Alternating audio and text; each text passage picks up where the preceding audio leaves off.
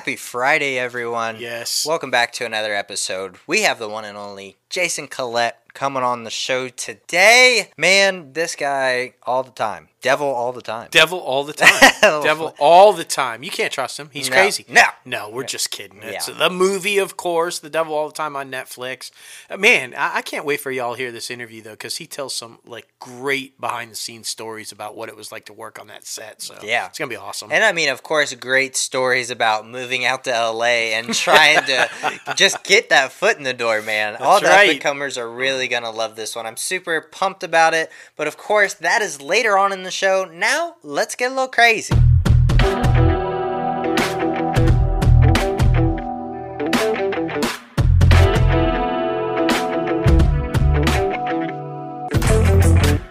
What's up, guys? Welcome back to another episode of Inside the Crazy Ant Farm. Holy moly, episode 133 this yeah, week. It's just, Uh, just going, Just man. rolling, just going. man. We have a special surprise for you. I'm sure everybody has seen us promote it. Yes. But the one and only Rebecca Kennedy is coming back on the show for the top five segment. 10th time. Tenth time, guys. 10 times. She's double digits now. Ooh. I mean, she's so wonderful. She is. She has been there since the Every very time. beginning, guys, and she's just been like the best. Yeah. And there's a reason she's our forever guest. Exactly. And uh, we love her. We know you guys love her, and so we're thrilled to have her on the show tonight. Definitely, definitely. And you guys know your host with the most, myself, J-Lo Fantastic, and the one and only Mouth. What's up?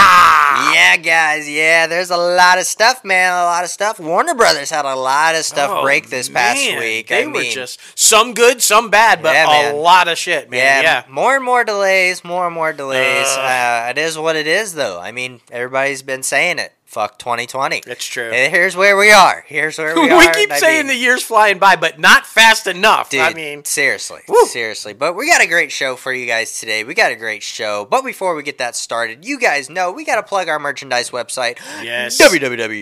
www.crazyantmedia.com. Be sure to head over there and click on the merchandise tab and click on shop now to start rocking the latest and greatest Crazy Ant Media gear. Yes. I literally, literally just ordered a shirt last Friday and received it Thursday, as in yesterday. So, I mean, printed, shipped, like you get it to you before like a full week is up. Like, great shipping, great product. Like, I'm super happy with everything and how that is going. And also, guys, we now have Crazy Ant Media mask. Uh, Yes. be sure to go over to the customize tab and uh, we'll, we'll show you. If you really are interested in the mask, we'll show you how to get there and how to start rocking the Crazy Ant Media mask. yes. So super excited, man. So super excited. But we have to tone it down. We have to tone it Mm, down because uh, we had some some crazy deaths this week. Some Man. absolutely crazy. Rock legend Eddie Van Halen. Yeah, this first one, ugh, it just, it just, this one hit home, man. Yeah. I mean,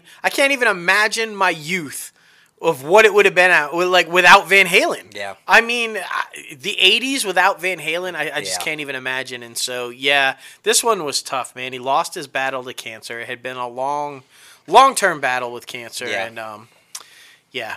Just I, I don't know. I'm so thankful that I got to see him, you know, in Yeah. New Orleans with the original band back together with David Lee Roth and everything for whew, got to be one of the best concerts I've ever seen. So, Yeah.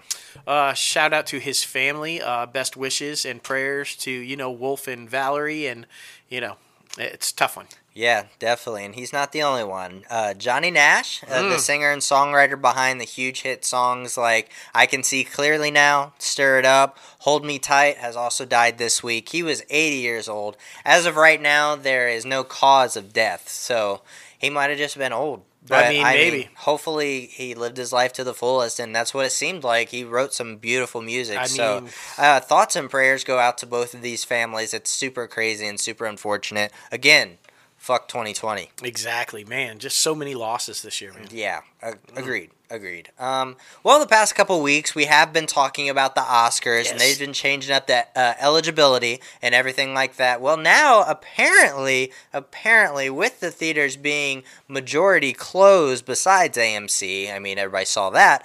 Um, drive-in theaters are now eligible for the Oscar race. Yes, that which is awesome. I mean, I feel like films that were in drive-ins should have been eligible. I agree. I mean, if that's the only place that they can be released, you know, then then that should count. Yeah. And so obviously the Academy finally agreed with that. Yeah. You know, so that's pretty badass. Exactly. And plus, also, uh, movies that were set to release in the movie theaters but got pushed to VOD dates, those will also be eligible. You just have to make sure to send it to the Academy screening room, I guess, and to make sure they watch the film and get, get the votes counted for. So, Yeah. I mean, pretty exciting stuff, though. Pretty exciting stuff. As, as we're talking about it, the entertainment industry is changing. It's and ever abs- evolving. absolutely wild, man. And I mean, especially, no doubt, COVID has kicked it into high gear.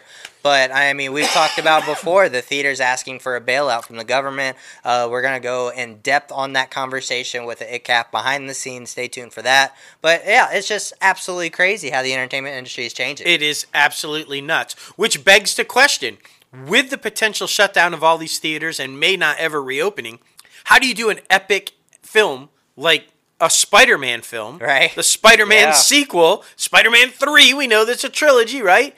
And then we just found out. Are you guys? I'm so super excited about this. Pumped. We knew the multiverse was coming, guys. Oh, yeah. And now we know for sure. Doctor Strange, Benedict Cumberbatch himself, Doctor Strange, is going to be in Spider Man 3. I'm super excited about this. I, I just I'm so pumped. I think everybody has been talking about will we see a live action Spider-Man into the Spider-Verse, right? Doctor Strange, we already know Doctor Strange 2 is going to introduce the multiverse, Yeah. right? With Wanda, you know, Scarlet Witch and that. So him popping up in Spider-Man 3 all but says that's going to happen. Yeah. So, uh super freaking pumped for Well, it, what man. I'm more pumped about is he's going. You everybody knows Iron Man died. Spoilers if you haven't seen Endgame, but That's where true. the fuck have you been if you haven't seen Endgame?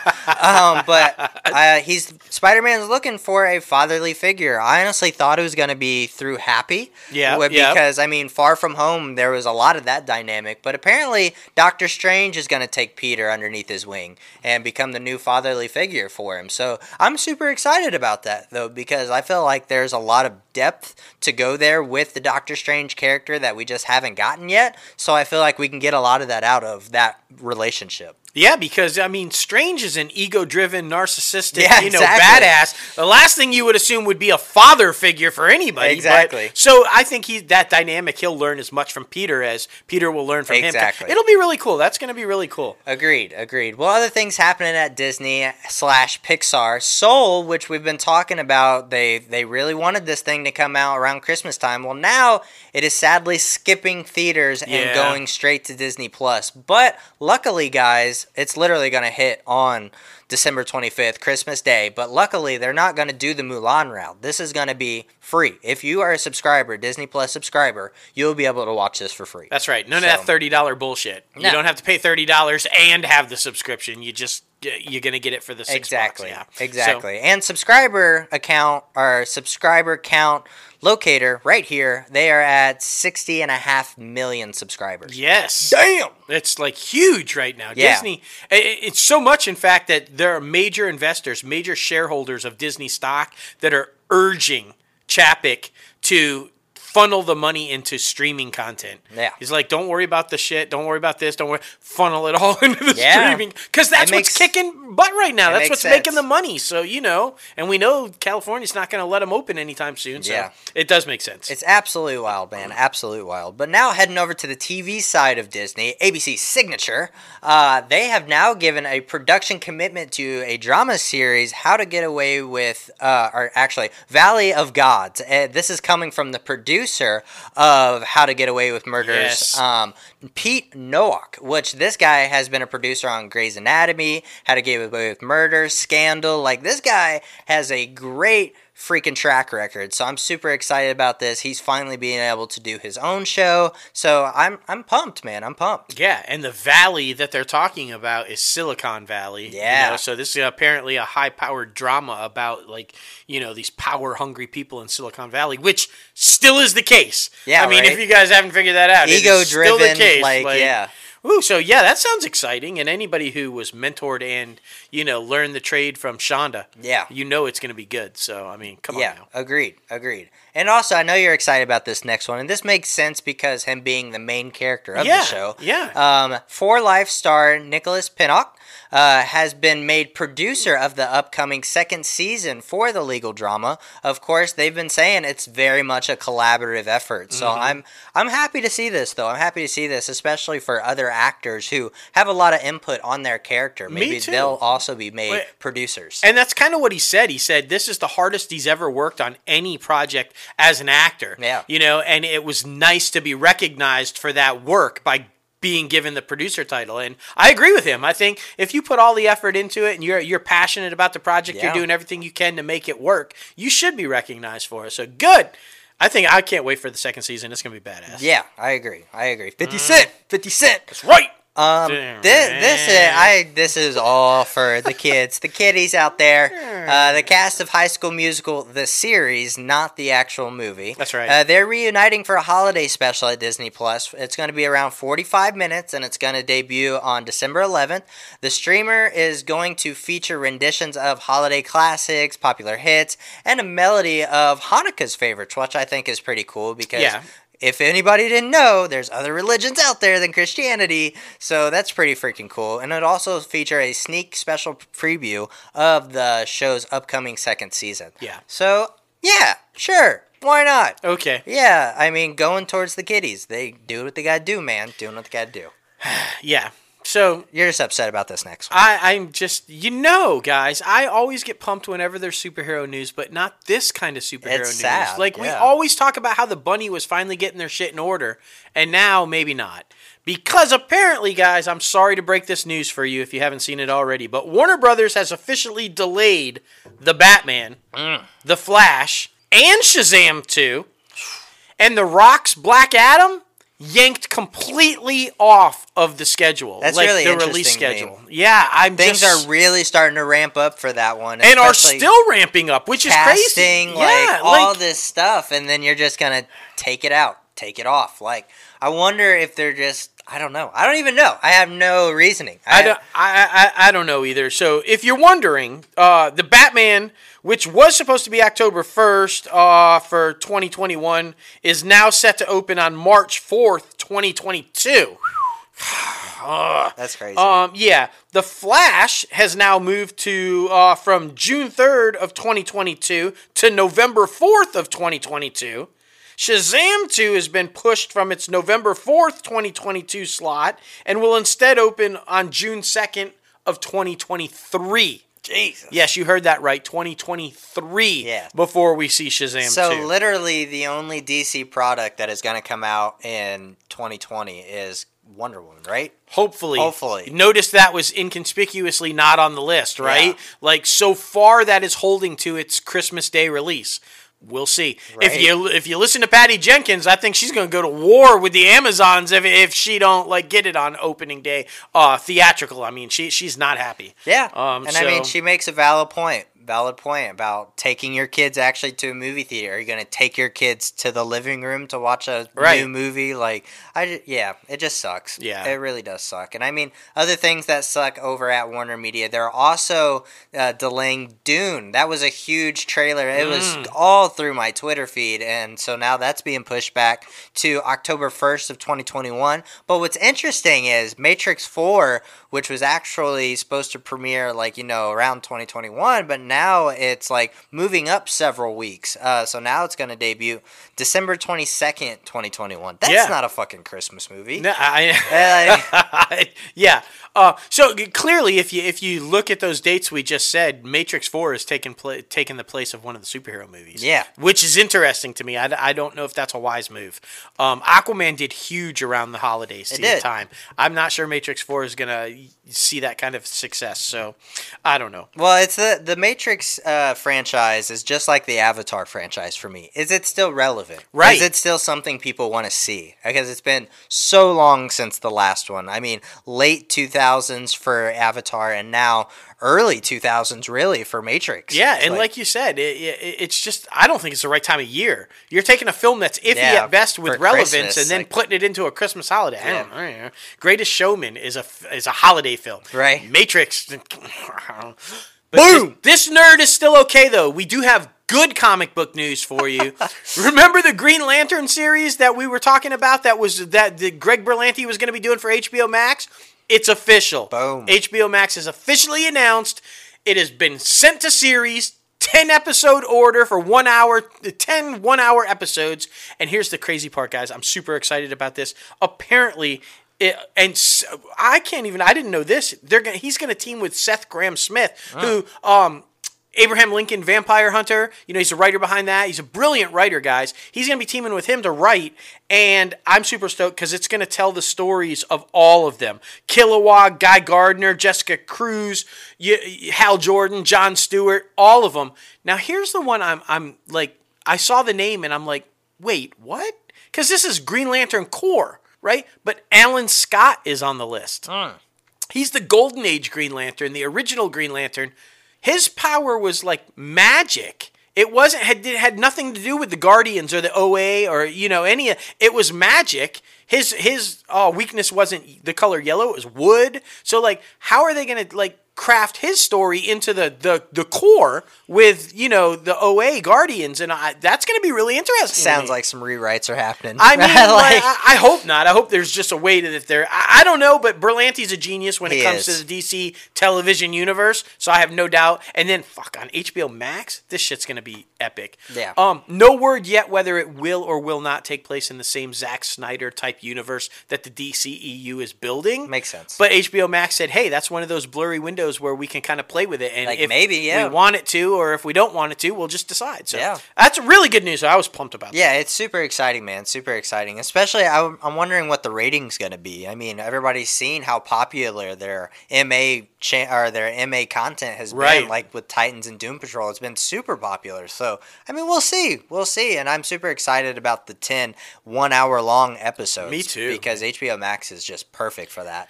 Uh, this next one, Black Adam, even though it was pulled from the release calendar, Yeah. uh, they are reportedly looking for a cast of person of interest and young justice actress Sarah Shahihi. Shahi. yeah. yeah, as Isis in the film. Yes, which So- is fantastic. I was a huge fan of her on per- Person of Interest. She's a fantastic actress. She looks the part. I mean, the casting as far as the look is brilliant. And for anybody who doesn't know, Isis is like a main player. She's she marries Black Adam and helps him, you know, revolutionize Egypt Yeah. and take down all the baddies. Um, so by his side, um, it- it's going to be badass if that's indeed who they're casting. I think it's brilliant casting. Um, I really like the full cast so far of, of this film that they're announcing. Now, when, Who knows when he'll when, see it? when we'll see it, we don't know because it's been yanked from the release schedule. But it's apparently moving forward with production, and they're casting, and they're Oh. in pre-production, and so uh, who knows? Who freaking knows, man? Who freaking knows? You know who does know?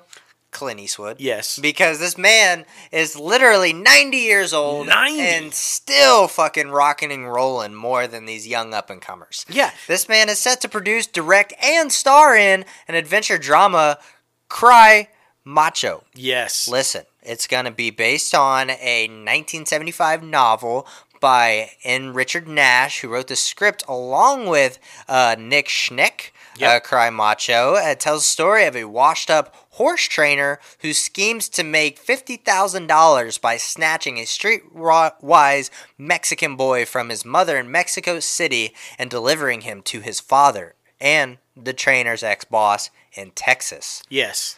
What?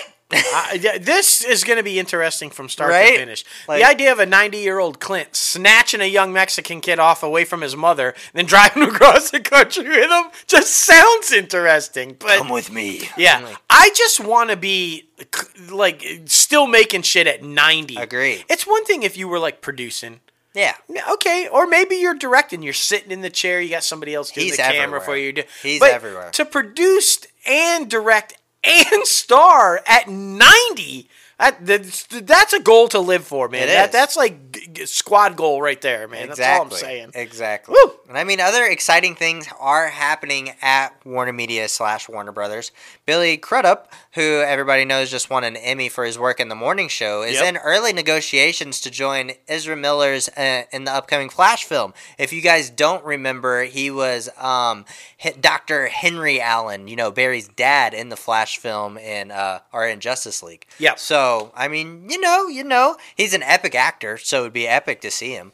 But I mean, so much stuff going on with that Flash film. Like, yeah, I really don't know what's gonna happen or what's not. Like, no, and the latest rumor is Gal Gadot. They're, they're trying to get Wonder Woman in it for like a quick little cameo. Yeah. So, which makes sense because she's everywhere and popular and Yeah. huge, and like that makes sense to me. But um, yeah, just all great. It sounds like all good stuff for DC, except for the delays of when we will or won't see them. Yeah. But uh, that's exciting. This definitely. next one, it's so funny, man. it's gonna be so great. Like- you know it will. Be. Like, I mean, Craig Robinson, everybody knows him from uh, Pineapple Express. Yes. Andy Samberg, everybody knows him for uh, the Lonely Island stuff, and of course, um, Brooklyn Nine-Nine. And Common, everybody knows him because he's Common, are producing and starring in an action comedy Super High. Now, get this, guys. It's literally going to be smoking a strain of weed that gives you superpowers to yes. the smoker. Yes. That's hilarious. I mean, if ever there was a time for it, it's now. Oh, yeah. This film will do huge. Like whether it's on on video on demand or whether it sees theaters, it's going to be big no matter what. I mean, because superheroes are huge right now. Oh, yeah. And weed is huge right now. It's great to I mean, it came up in the like- debate the other night about you know the legalization. So I just think this is a brilliant move. Let's take two things that are hugely popular, put them in a movie together. Boom, success. I think this would be a good original, like to put on HBO Max. I think that would be pretty smart, especially nobody knows when theaters are going to reopen anyway. So Yeah. I mean, HBO Max, American Pickles, Seth Rogen's one did really well on HBO Max. So I mean, you know, you know, things to look out for, guys. Things to look out for. most definite. And I mean, speaking of huge franchises, especially like ones that RDJ is involved in, Marvel, he is also trying to make a huge franchise around his Sherlock Holmes character, which would be badass because I love the two films he did as Sherlock Yeah. Holmes. So I I mean, no word yet on how it's going to happen, but I, we all know that the third film is in the works. Yep. So they're making that happen, and of course, coming from Marvel and playing Iron Man and learning from Kevin Feige, who is a brilliant mastermind of making this franchise, of course, he's going to take that knowledge and bring it over to his Sherlock Holmes franchise. Yeah, yeah. And and Susan added, and this is why I love Team Downey because They're great. They're smart. She added that they're also looking at the TV side and what Warner Media So is doing with HBO Max because with the potential shutdown and never reopening of theaters, if that even happens, Yeah. They're talking about maybe building this this this multiverse or universe uh, with Sherlock on TV on HBO Max. So they're so smart, dude. They're so ahead of the game. Team Downey, man. Definitely, Just definitely. go for it, Well, I Team mean, I was saying like if they're smart, they saw how Enola Holmes did. They could make their own Enola Holmes character and put it in that universe Mm-hmm, as well. I mean, you know, you know, just something to throw out there. Something to throw out there. Um, this next one's pretty interesting. Robert Zemeckis, adapted an adaptation of The Witches, starring Anne Hathaway, is landing on HBO Max, straight Yep. to VOD. Was supposed to hit the theaters, um, but now it's gonna be on HBO Max right before Halloween, so you'll be able to watch it. It sounds like a thriller horror type business. Yep. Uh, but it was supposed to hit theaters October 9th. Uh, so that sucks. It really sucks because of COVID. Fuck 2020. Like it's, it's really been ruining everything. But I mean, you know, you know, Anne Hathaway. I think it's gonna be badass. Yeah, yeah. This is a this is a remake for anybody who doesn't know, and um, I, I, it looks great. I mean, I think it's, you know, it's just one of those things. It, it, it's like you probably won't be able to go trick or treating anyway this year, and Yeah. like, you know, so sit back, watch Witches on, uh, you know, for Halloween. It'll be great. Exactly. It'll be great. Anne Exactly. Hathaway, like you said. exactly, exactly. Well, everybody knows, everybody knows that HBO is developing multiple series based off of Game of Thrones, Mm-hmm. and this one we're talking about is the prequel series uh, titled House of the Dragon. Yes. and uh, they found their first cast member, guys. English actor Paddy Considine. Yeah, Considine. Yep. Uh, he will play the role of King Viserys, uh, the first who is chosen by the lords of Westeros to succeed the old king, uh, Targaryen king. Oh, interesting, because Yep. there's a lot going on with that right now in the original series that I'm watching. Uh, don't don't kill me. I'm just now getting there. That's right. Uh, and the Great Council of Harrenhal. Uh, he's depict despite. Or, I'm trying to say he is, comes across as a warm, kind, decent man, and only wishes to carry forward his grandfather's legacy. There's a lot of that in this world, so I'm super excited about this man because this actor Paddy, he just recently starred in HBO Max's The Outsider. Yep, Uh, so and he's currently starring in uh, The Third Day. So, I mean, he is definitely at home with Warner Media. So, I'm super pumped, man. I'm super pumped. And Game of Thrones is a great series. I'm sorry I'm late to the bandwagon. and speaking of of uh, at home and, and especially. relationships, and you know, great great segue in. Uh, Jensen Ackles and his wife Danneel are staying with Warner Media, guys. You know, that's been his home for like the last 15, 16 years with the CW and Supernatural. You guys know that. Well, they just formed a new production company, Chaos Machine Productions. I love that name, Chaos. Machines. And they signed a long overall deal with Warner Media um, that's going to have them develop TV programming for all the platforms. Um, and this is what I really love. They tapped former DC executive Renee Rife to head all of the development. She's going to oversee Like, all of the oh. creative efforts that, that are going to be like. I mean, come on. You you you have Jensen and Danneel and DC. right? Like, I I mean, this is a win-win-win for Warner Media. Just well done, well done. I agree. They're mm. doing some big things over there. They're doing some really big things. And I mean, everybody saw this past week Gilmore Girls, A Year in the Life, is set to make its broadcast debut on the CW. It's been like 20 years. The anniversary was Yep. like a week ago. Yep. Uh, this is super exciting because everybody knows it's the four episode follow up of the classic dramedy over four nights beginning. It's going to begin in November 23rd, including and concluding on November 26th. So it's super pumped up, man. Everybody's super pumped up about it. It's going to be four nights in a row. And uh, yeah, yeah, I'm super interested in this because it's like, is this a backdoor thing they got with Netflix going on? Because that was a Netflix original, the year, the four episodes. So Yeah. I'm, I'm interested. I'm Me, interested. me too. It is nice to see it return home, though. Yeah. It- it- so to speak. I mean, it Yeah. debuted on the WB, which became the CW. So it, in, in a sense, it's returning home 20 years later. Um, but yeah, I, I yeah, for anybody who didn't get to see it on Netflix, you guys, if you're Gilmore Girls fans, you're gonna freaking love it. It's basically each episode is a season, like winter, summer, fall, spring, and it just it's it ends with the four words that were originally supposed to have it end with. So it's gonna be great. I'm not gonna tell you what those words are if you haven't seen it. Yeah. you have to watch it. You have to watch it. You have to watch it. Uh, the CW is also developing a script for The Woman's Hour, an anthology drama based on Elaine Weiss's book, The Woman's Hour The Great Fight to Win the Vote. And that it's going to be produced by the former Secretary of State, Hillary Clinton, alongside Steven Spielberg. Okay. Right, Uh, right. Like, Uh, killing it, man. Killing it. And the first season of the drama will examine um, a lot of stuff. The battle to ratify the 19th Amendment, which gave the women the right to vote. yeah, which is gonna be phenomenal. I mean, Hillary Clinton and Steven Spielberg. I mean, come on. Yeah. I, I mean that's insane to me. And then I, I just I guess every season, from what I understand, is going to focus on a different woman's battle uh, in the country and you know kind of things like that. So, but a great first one to start off with for sure. Oh, yeah. I completely agree, man. I completely agree. Well, now heading over to Viacom CBS. CBS Viacom. More Uh, delays. More delays, man. Jurassic World Dominion uh, will debut now on uh, June 10th of 2020U. 2022, not 2020U. No, no. Um, a year later than originally planned, so that that sucks. It was supposed to be summer of 2021, but you know, Yeah.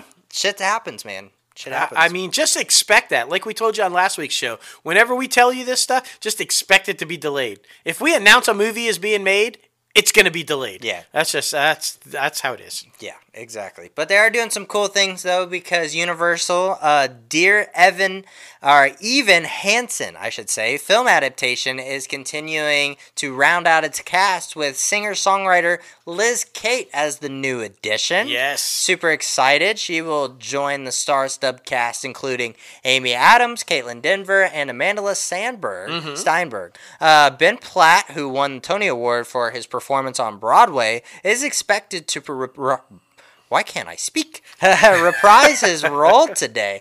Or yeah, so I'm super excited about that because it deals a lot with uh, high schoolers with social anxiety and uh, unintentionally getting caught up in a lie after a family of a classmate who committed suicide mistakes one of uh, E- Evan's letters to their son as Yeah. a suicide note. Damn. Yeah, it's intense. That's dark. And, and I mean, What a cast, though. Yeah. I mean, holy shit. Yeah. And remember, this is the one that we talked about with uh, Amanda there that they expanded the role, wrote her an original song for it. That Yeah. yeah. yeah. This is going to be epic, guys. Just mm, Agreed. epic. Agreed. You know what else was epic?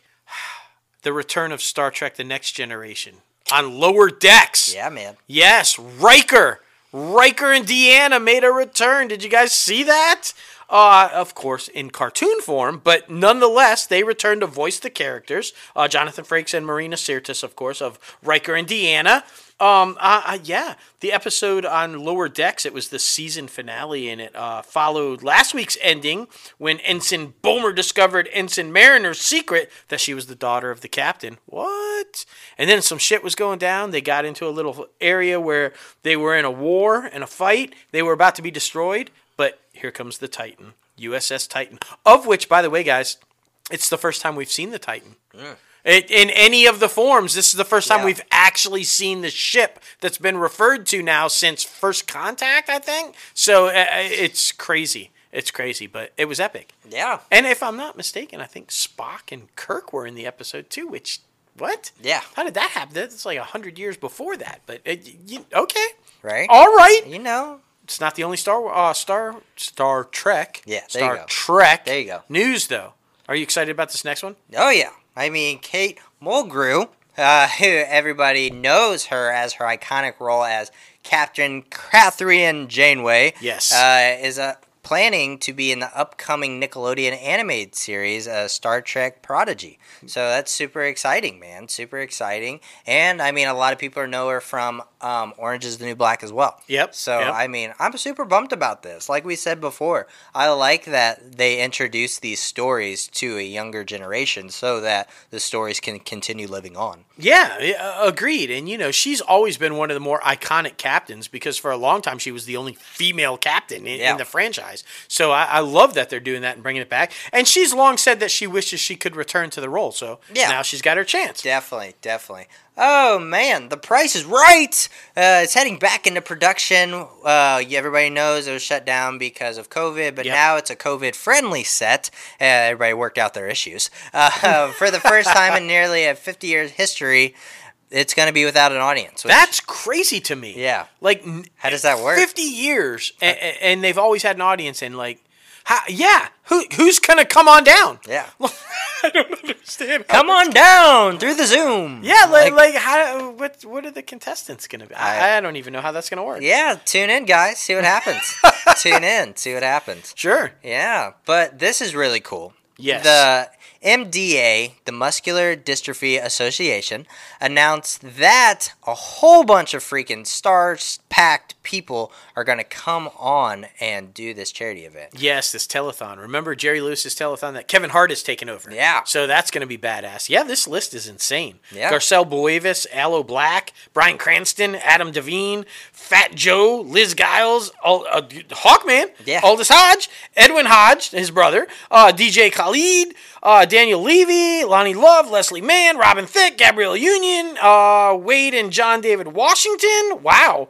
A Uh, lot of people. yeah. Oh shit. Yeah, and that they're joining Jack Black, Usain Bolt, Josh Gad, Michael B. Jordan, and Jillian Mercado. Yeah, man. And of course Kevin Hart, Of course. who's hosting it. Of course. Yeah, of course. And I mean, we've talked about it before. The live two hour telethon takes place on October 24th. So just right around the corner. Be sure to check it out. I bet it's going to be awesome. Uh, it's gonna be fantastic. Yeah. Uh, Kevin Hart, man, gotta love him. Agreed. Agreed. Well, other other delays happening, uh, but this time for NBC Universal. Um, now the latest is going to be the James Bond installment, No Time to Die. This one is being postponed until next year.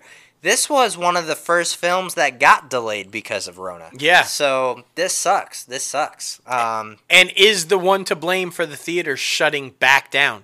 They have all said they're they're shutting back down because this one didn't come out like it was supposed to.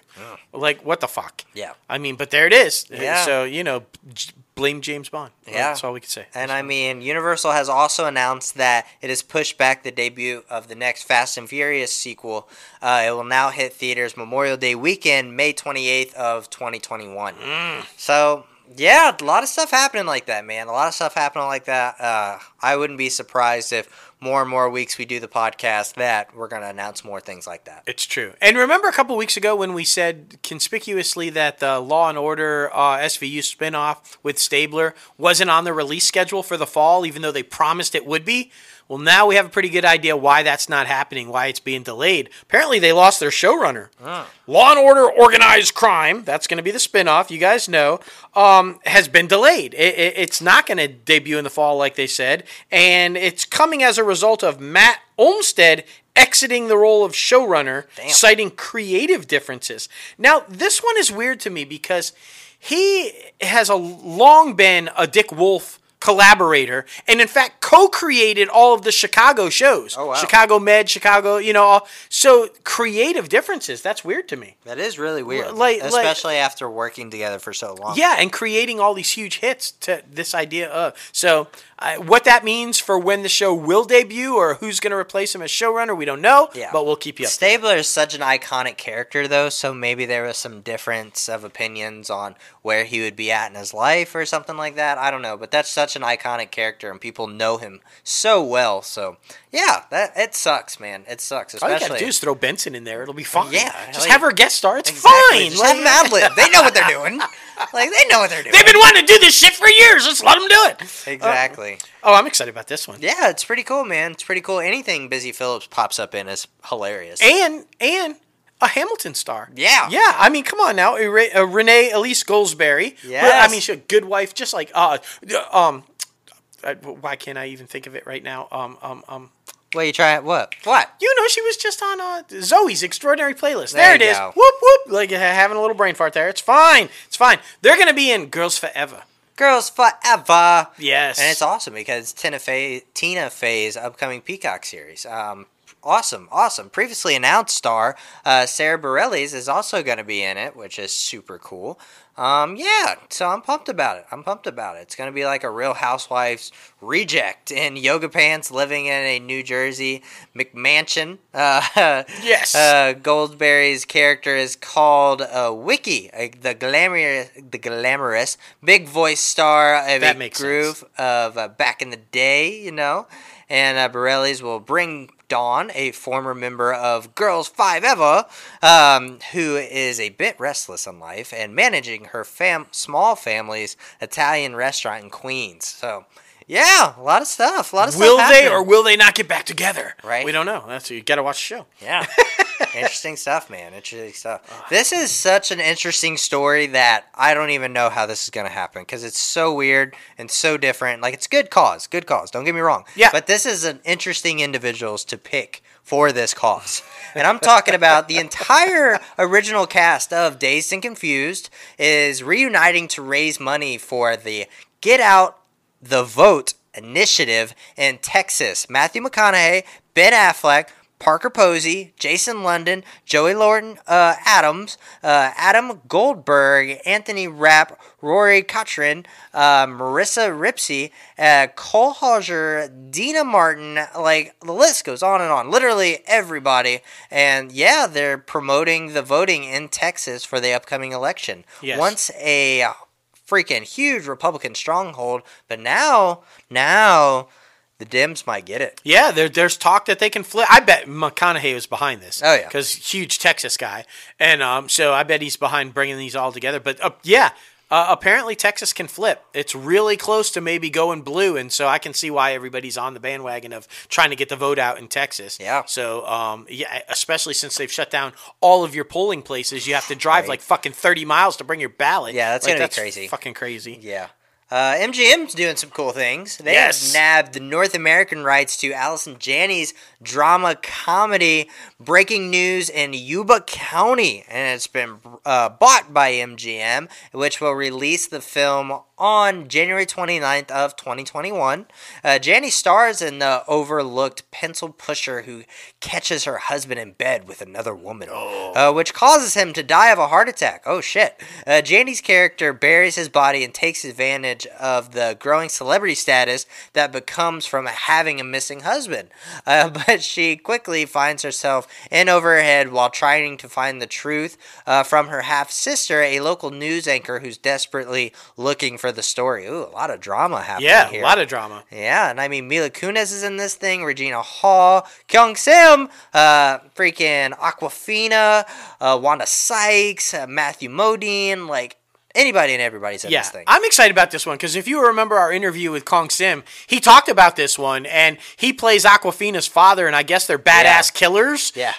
So I don't know, and he was so excited about working with Allison Janney. So we're gonna have to have him back on now that it's getting ready to come out. But um, I'm excited to see anything Allison Janney. I Yeah, mean, come on, is a go-to. It's a go-to. I'm just imagining her in her like mom character and just fucking like yeah, it's it's absolutely hilarious. Ooh, Oh boy. man, uh, MGM has officially said that the Addams Family is getting a sequel, and they have also added some more cast members. Uh, Bill Hader, everybody knows him, everybody loves him. SNL, it like just so good. Oh, yeah. And uh, Javon Walton uh, as the voice to this cast. They will join previously announced stars uh, Oscar Isaac, Charlize Theron, uh, Chloe Grace Moretz, uh, Nick Kroll, Snoop Dogg, and uh, Betty Miller. Midler. Uh, Hader will lend his voice to the new character Cyrus, and Walton takes on his role as the youngest Addams sibling, Pugsley. That's it. Yeah. The divine Miss M is coming to kick your ass. Right, yeah. mispronouncing her name. Yeah. It's, it's okay. I'm fine. It's a fine bet. We know. We know. You'll always be the wing beneath our wings. It's fine. Yeah, yeah. Whatever that means. Oh, they cast the daughter in Schwarzenegger's TV return. Right. Oh, that's pretty cool. That's pretty. Monica Barbaro Yeah. has been cast to play opposite Arnold. Remember, we told you he's coming back to TV in a spy series, like a father-daughter spy series. Well, now we know who the daughter's going to be. Uh, and if you want to see her sooner. Of course, I say that, but we don't know. Yeah, exactly. she, she's getting ready to star in the Top Gun sequel. Um, so that's going to be badass if and when we ever see it. Right. So um, you might see this series first. uh, yeah, Like- it's true. It's so true. I'm excited about this though. I like the idea of a father-daughter spy series and him coming to TV for the first time. This will be his first time on television. So, um, uh, other than that stupid Apprentice thing that he did, Yeah. but whatever. You know what we're talking about. Fucking shit. So, so cool. super excited to see that. Yeah, now heading over to the juggernaut that is streaming Yes. Netflix. Selena is going to get a series. Uh, Selena, you know the biographical drama about the beloved uh, Tirjo Tiano. Tiano, Tiano singer. singer. Yeah, Selena. Everybody remembers the movie that J Lo played her in. Yes. Um, I think this is awesome though because her story needs to be told more. Yeah, and Christian Serratos is going to be. You guys know her from The Walking Dead. Uh, she's brilliant in the That's role. a great casting. It really is. And if you guys haven't seen the trailer or any of the released footage yet, you should check it out because she's going to be brilliant in the role. Yeah. But uh, the reason we bring it up is because it's finally got a premiere date. We've been talking about this for it seems like months, but December fourth, we're finally it's finally going to hit. So um, I agree. I think it's a story that I mean, this is a woman who was killed by a fan. Yeah. Like I mean, just it, it's crazy. It's crazy. So always got to talk about stuff like that. Agreed, agreed. And Netflix's golden boy right now, Ryan Murphy, has received another green light uh, from Netflix on a limited series titled Monster: The Jeffrey Dahmer Story. This is crazy. dude. Super wild. It's gonna be limited series, like I already said. Already has uh, Richard Jenkins attached to star, and as well as uh, Janet Mock and Carl Franklin uh, attached to direct. Uh, this series centers around Jeffrey Dahmer, one of America's most notorious serial serial killers. Everybody knows him. Yes. Oh man, it's it's gonna be crazy. It's gonna be crazy. It is. Richard Jenkins, by the way, I know what you're thinking. Why does that name? Why is that? He's that guy that as soon as you see his face, you know him. He's the most, he's been in literally everything, Richard Jenkins. Yeah. Look him up. You'll see his face and you'll go, oh, shit, that guy. He's a phenomenal actor. It's going to be great. Yeah. I- I'm excited to see this. But of course, talking about Netflix, we got to talk about some cancellations. Most definite. Uh, Teenage Bounty Hunters. It was a debut like two months ago, and after season one, they're like gone. Yeah. Like, Canceled like two months. Which I guess Yeah, it was doing pretty well. Like even some of my coworkers at the day job loved it. So Yeah. super super curious about why. And also Glow, which also announced that they were going forward with the fourth season, also backtracked that a little bit and now canceled. Yeah, that one was surprising. Yeah, because Like- that one was super popular too. Yeah. So yeah, I mean you know, It's Netflix. it's Netflix. They wanted Cobra Kai. They wanted Cobra Kai. I think that's exactly what it was. I mean, you know, you know, we announced last week that fucking season four is already given a green light. So Yep. you couldn't have two season fours for something. You had to get rid of something. So you know. exactly, absolutely wild. Well, hmm. now heading over to Amazon. Yes. Amazon Studios has set a release date for One Night in Miami, a film directed by Regina King, and uh, will open in select theaters on December 25th, aka Christmas. Yep. Before launching on Amazon Prime on January 15th of 2021. Yeah. So yeah, that's pretty cool. That's pretty cool. I've I didn't know she freaking directed anything, but this is a huge story, guys, because it centers around Muhammad Ali, Jim Brown, Sam Cooke, and Malcolm X. Yeah. Like, damn. Yeah, this takes place uh, like after he beat Sonny Liston, and Yeah. they, they leave. They get into some trouble. They're harassed, you know, because they're black. They end up going to a hotel room and spending the night in a hotel room talking, and like so, it, it's getting all kinds of Oscar buzz. It's getting all kinds of huge like accolades. It's debuted at several festivals. Um, so.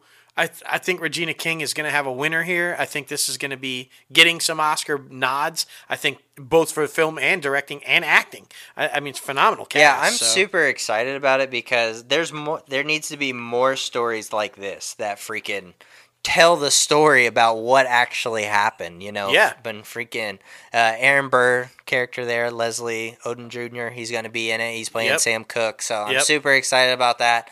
Just so good. I mean, imagine you're the heavyweight champion of the world. You just beat the heavyweight champ. You're the new heavyweight champion of the world. You're probably one of the most famous people ever.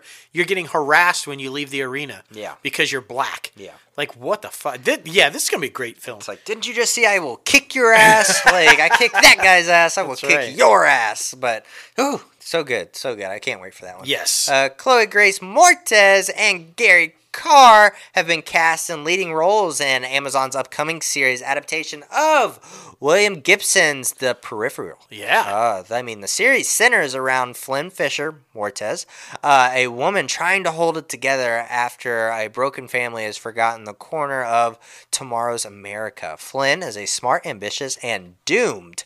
Okay. And she has no future until the future comes calling to her. Yes, yeah, so damn. Damn. That's like saying a lot, but not saying anything at the same time. Exactly. And so Carr, I guess, is the, the future, the time traveler. Oh, that's interesting. He's a publicist living in the 22nd century. Yeah. So he comes back and, and I guess gives her a future. Yeah. Interesting. Right? it's a great cast. I mean, so we'll see. We'll then. I don't know. Exactly, exactly. Amazon is also getting more aggressive with the game plan when it comes to Thursday night football. Uh, streaming for the 2020 season, adding a different new features, including uh, shoulder programming for the NFL games available on both Prime Video and Twitch. Switch the TNF streaming coverage kicked off this week with the Bears and Bucs game, which was an interesting one to say the least. Uh, yep. Um, it's the fourth year Amazon has been doing the Thursday night football, but Amazon earlier this year clinched a three year extension to the Thursday night football deal, digital games package through 2022. Um, honestly, I don't think a lot of people know about the Thursday night football thing, so I think they need to have a more aggressive plan so that people will know about it. They're not doing a lot of marketing, so Mm-mm. And that shoulder broadcasting, that's a good thing because if you can't watch it on Prime, you know, with Amazon or what, apparently they're showing them free on Twitch. Yeah. So you know you can you can watch these on Twitch. That's a good idea, I think, because Yeah. you know. Agreed, agreed. Well, heading over to Apple, super excited about this news. Uh, the morning show is headed back into production. Yes. Super freaking excited. Uh, they started filming their, they're going to start filming their second season October 19th. Uh, and everybody's coming back. Apparently, even Steve Carell, who originally signed a one year deal, you know, one season. Um, so I'm super interested about that. Like, what I thought his character was done for. Yeah. So I'm yeah, I'm pumped, man. I'm pumped. Such a good show though. Oh, damn right. I, I, I just think, uh, and can we get some Emmy nominations for Reese, please? I know. uh, She in deserves season it. two, she deserves it. I mean, come on now. Right, right. Oh, and Apple TV Plus, you know, they love their musicians. Mm. So of course they're going to be making a documentary about the one and only America's child himself, uh, Bruce Springsteen, and it's going to be boss. titled "Letter to You." Um, yeah, Yeah, no, this I'm really excited about. I've been listening to the album Letter to You. I, it's fucking phenomenal. It's just Bruce at his best. I think it's kind of very gruff and natural, and he you know filmed it at his home studio uh, or recorded it at his home studio, and now this documentary that's where it was filmed and kind of takes place. I'm super fucking pumped. If you guys haven't checked out the, the the album yet, check it out. It's brilliant, man. Definitely, definitely. And Amazon has also ordered a docu series, The Supermodels. Excited about this one Uh, too. yeah, from Brian Grazer and Raj, Ron Howard's Imagine documentaries, um, and that centers around runway icons like Naomi Campbell, Cindy Crawford, uh, Chrisley, Christy Turlington, uh, right. and uh, Linda Evans, Evangelista. Evangelista. Yes. Yeah. So I had every one of them posters on my wall. I could see that. Every one of them. I could see that. Yeah, I mean, they, they were like the hottest things on the face of the planet. Remember George Michael's, you know, video? Uh, you gotta have, uh, no, what, what was it? Let's, uh, fuck, now I can't even remember it. I'm so, I'm thinking about my posters, but they were the stars in all of that video. Yes, I was distracted. Like, so, yes, sex is natural, sex is fun. Not everybody does it, but Sure. everybody, yeah, that song by George Michael, they're in that video. It's fantastic. you, if you're old and in the 80s like me, you, You know, know. what the fuck I'm talking You about. know, but if know you're young, you have no idea. Who's George Michael? We don't know. Whatever. We don't. I, I know who George Michael. Okay, I was about to just like reach over there, man. You know George Michael, don't you? Oh my goodness, man! Oh my goodness! Wake oh, me up! Dickinson. Wake me up before you go go. Oh, there you go. Um, they, yeah, Apple has renewed Dickle, Dick, Dickle. Dickle, Dickin. Dickinson, uh, which stars Hailee Steinfeld as uh, Emily Dickinson for the third season. Announced uh, the season two will premiere January eighth of twenty twenty one on Apple TV Plus, and the series two will see Steinfeld reunite with recurring cast members Jane Krowski uh, and Anna. There's a lot of hard names in this Yeah. one. Okay, okay, yes. but it's okay. Jane Krakowski. Yes, Ellen Hunt, Toby Huss. This is the, this is the most interesting thing to me though. Death is Death. played by Wiz Khalifa. Yeah. I mean, uh, high death, yeah, not high death. high death. death. Like death, Death. is high. That's right. Death Uh, is high. I, I, I just that's worth it right there. Yeah, right. How does that fit into an Emily Dickinson? I don't know. Uh, but It's really interesting. He's on an animated TV show right now too, so he's trying to get more into like the acting game. Yeah. So okay, go you, Death- bro. Does Death show up to take you? And he's like black and yellow, black and yellow. Right. I don't know. Like I'll be like, oh shit, I'm going. It's time. It's your time, bro. Here's a blunt. Like okay, all right. That motherfucker knows too. Man. Oh yeah. Oh my god. He knows. he knows. He knows what he's doing. Uh, Facebook. Did you guys know Facebook has like content to watch, like Mm-hmm. streaming content? Uh, the Red Round Table, and what was your one with uh, the Olsen girl? Sorry for your loss. Sorry for your loss. Yeah, Good stuff Scarlet on Witch there. herself. Yeah. There's really good stuff on there, and they're making some smart moves. Uh, Taraji P. Henson and will shine a spotlight on mental uh, wellness and a new talk show for Facebook Watch. It's going to be an original series titled "Peace of Mind with Taraji," and it's Yes. set to go into production uh, later in 2020. And uh, she's going to interview celebrities, experts, and everyday people about mental health issues, particularly those in the Black community. So I'm super excited about that. I am too. I think uh, we can never have too much awareness about mental health. Um, I think it's it's crucial. I think shows like this are crucial, and if you have a platform that you can put it out there and and have people talk, you should do it. So Agreed. kudos to Taraji and Facebook's been taking a lot of shit, a lot of heat, uh, but good for them for doing this. Yeah. I, I think this is a smart move. Completely agreed, man. Completely agree. Well, now it is time for our guest segment. Oh man. Yes, We got the one and only Jason Collette coming on the show to talk about his Netflix huge movie right now, Devil All the Time. the devil all the time. Dude, so good. Such a good dramatic piece of filmmaking. Like, it, it it really is. like if you guys haven't checked this thing out yet, do it. it it's got like everybody in it. It really does. I I mean, like literally everybody. If you if you're a fan of Batman, he's in it. He's in it. Fan of Spider Man, he's in it. How about Winter Soldier? He's in it. Yeah. I mean, you like Elvis? His granddaughter's in it. I- like everybody is in this Right. film, guys. It, it's just brilliant. Well, and it's great too because we're gonna dive more into his personal life. Mm. This man dresses up like Spider Man to go visit kids at the hospital. So Did he talk to Tom about that? You have to listen to find out. Like, exactly, exactly, guys. Well, Here he is. Jason Collette, welcome inside the Crazy Ant Farm. How are you today? I'm doing great. I'm happy to be here.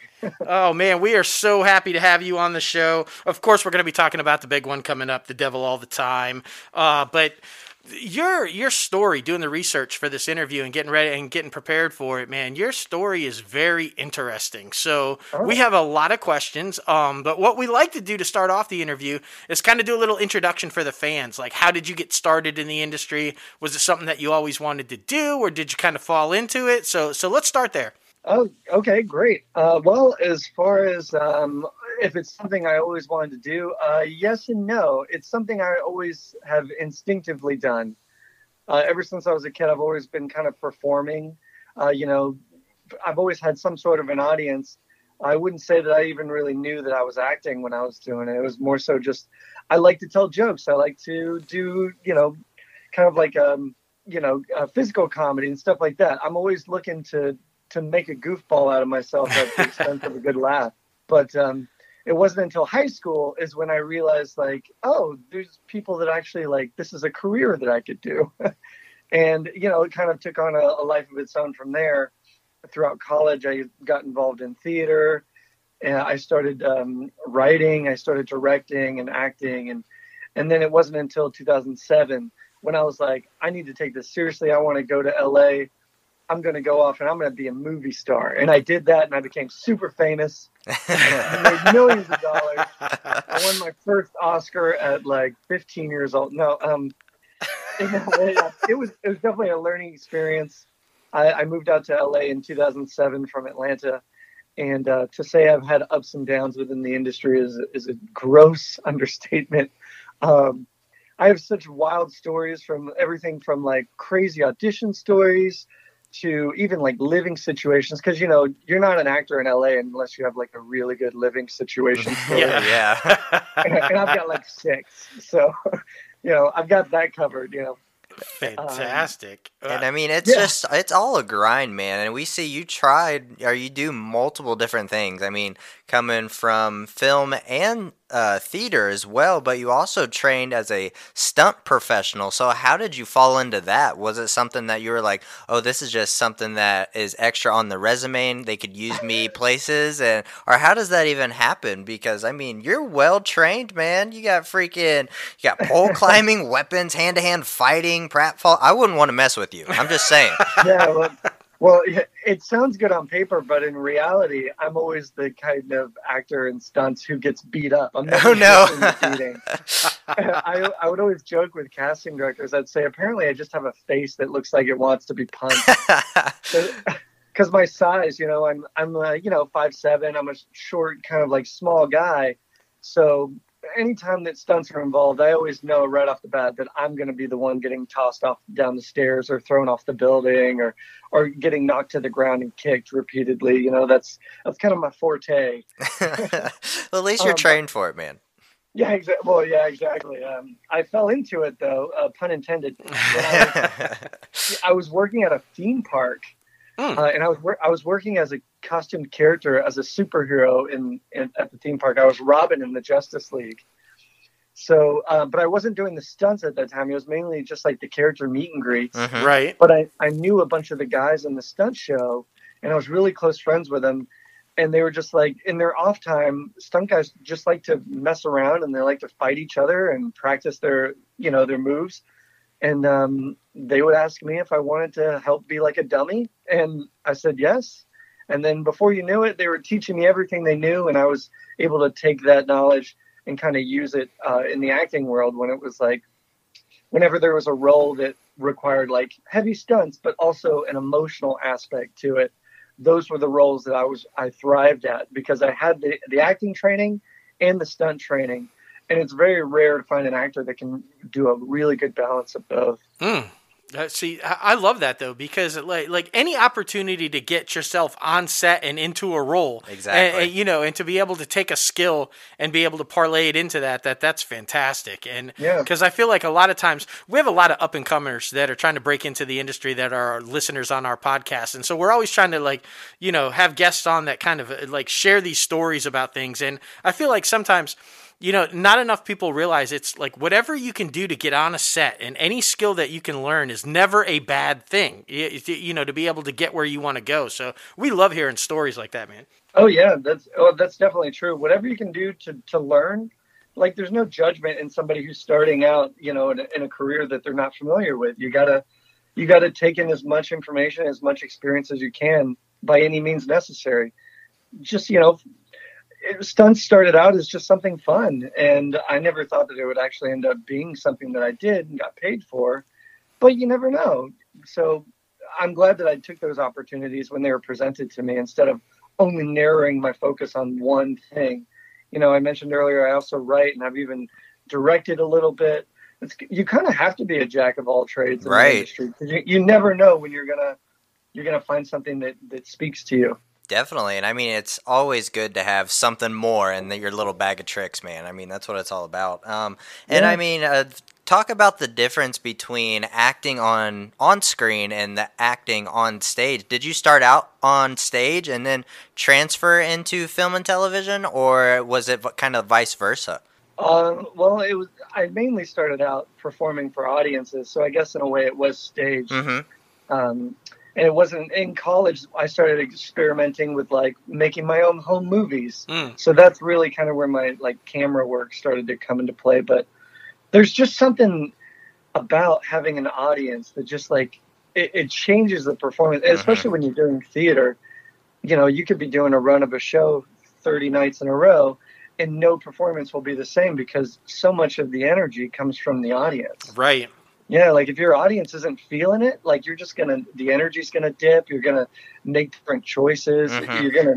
It's it really does impact the uh, the performance, and I think that's a really fun aspect of it. Like, because you never you like as an actor, you could you know the scene front and back, like the back of your hand, and uh, still you'll surprise yourself just because of how an audience is in the in the you know in the in the room. Absolutely. To get that instant feedback. Yeah. Like, you know, on television and the movies, you don't get that. So you could tell right away whether something is working or not working and make that, that adjustment immediately. So, yeah, that's got to be a high for sure. Yeah, and I Yeah, that that's true. I think there's a beauty of both, like getting that instant gratification and performing for the back row, like you're acting so big, but then also on the flip side of that, you get that emotion on for the on-screen dialogue and for the on-screen acting. I think there's such beauty in both aspects of things. So I always love it when actors and anybody who comes on who has worked in either stage and or film and television that they show their love for both sides of it because I mean, they are really parallel but yet so different in the same time. Yeah, they all have their they all have their different things that you kind of have to master in order to navigate them. You know, like you were saying earlier, theater is all exaggerated. You know, you're acting for the back row, Right. Whereas in film, you know, all of a sudden, all those expressions that in theater they would be very broad. Mhm. Now all of a sudden you got to minimize it because the slightest movement in your lips or like an eye twitch is all captured on camera. Right, right. Um, So, how was Yeah. that transition? I mean, you're going from theater and a theme park performer and stuntman, which is all over the top huge, then going into film. Did you find the transition difficult? Did it take a little bit to kind of get used to, to bringing it all in a little bit? Uh, yeah, it's it's definitely a different thing when when all of a sudden you got like a giant eight foot camera rig like shoved in your face, and they're like, and they're like, no, your mother just died. Go. Like, "Uh, Like, okay. yeah, it's it's it's kind of jarring, but uh, it's just like I said, one of the things that you just have to learn to master and navigate through, and it's a learning experience. Like I'm sure that the very first time I was on camera, it was probably a nightmare. I, blocked it out of my memory, so I don't know, but. Well, yeah, I mean, it, it's all a learning experience. I think the most important thing, though, even just early on in this interview, you could tell is the positive attitude that you have and the way that you approach everything. I think that's key in order to be able to succeed in this industry. Like uh, the way you the way you talked about living conditions or auditions, or you know, it's going to be hectic. It's going to be crazy, and if you go into it and you don't have a positive attitude, you're in all kinds of trouble. Oh gosh, yeah, I never would have made it anywhere if I didn't have that kind of mindset. When I when I first moved to LA, um, I didn't have a place to live. I didn't know anybody. I was essentially homeless and broke.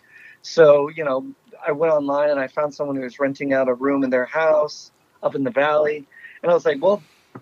you know, I, I need a place to go. So I went and checked it out. And it turns out that this guy was actually renting out his front porch. Mm. Oh wow. Yeah, he took his front porch and he, he, he, the guy threw down some carpet. He put a front door on it with a little latch, threw an AC unit in the back corner, and was like, 375 a month. You in? And I was like, I'll take it. Wait, wait, wait. What? 375? We didn't get anywhere near that lucky, man. We were doing we were the same way when we first came out here. We were doing the whole we're homeless, we're bouncing from hotel to hotel, looking for people that were renting rooms, but we never found 375. What? No, the lowest like a thousand. Like, Yeah, like was- come on now. It was a front porch, though. Like, eh, I, I still feel like I kind of overpaid for it. Boy, Yeah, I, I threw a futon in the back, and I was like, I lived there for a couple of months. Yeah, dude. I mean, I don't think people realize when you first go out there that the living situation is an Yeah. absolute nightmare, man. Yeah. I mean, we've had different uh, guests come on the show and talk about literally living out of their car, but they were saving up for that YMCA uh, freaking membership so they could shower at the YMCA. Like it's all, That's it's like trick, yeah. there's beauty in the struggle. There really is. But that's It's- it's the- passion, the- man. It really is, you know, like even when you're doing that, you're still fueled by the passion and the energy that is like, I'm I'm doing it, you know, like you're you're you're pursuing something, so you have like a goal in mind. So it's like you're willing to make those sacrifices when you know that it satisfies like your soul. You know what I mean? Exactly, man. Exactly. Well, I, I, really. will say that I woke up one morning um, on the porch covered in bees. oh shit. Oh. because like a, a wasp nest somehow formed in the corner of the porch and uh, they found their way inside the porch so that was definitely um you know when you wake up in the morning covered in wasps you have to keep telling yourself i'm doing it i'm doing it I'm All doing it." right, Like, Oh my goodness. Oh, man. See, that's the kind of story though. When you do get to where you were talking about earlier in the interview, when you're up on the stage and you got the gold statue in the hand, you talk about them wasps and how you woke up, you know, and how you earned that gold. oh yeah i know right i, I definitely earned it And don't be playing the music and carting me off until I tell that story, because exactly exactly that's so good man that's so good but i really want to talk about um, chuck one of your uh, debuts on television and i mean working with alongside zachary levi who is like a huge epic star right now what what was that like just being on that set that ran for multiple years uh, they had their people that they loved bringing in on a consistent basis. And I, as much as I tried to get in there, I just they, they already had those slots filled. So my my role on that film was very short lived. I, I just played an employee who was getting fired by you know um, Joshua Gomez's character. So you know we had some fun kind of like back and forth there.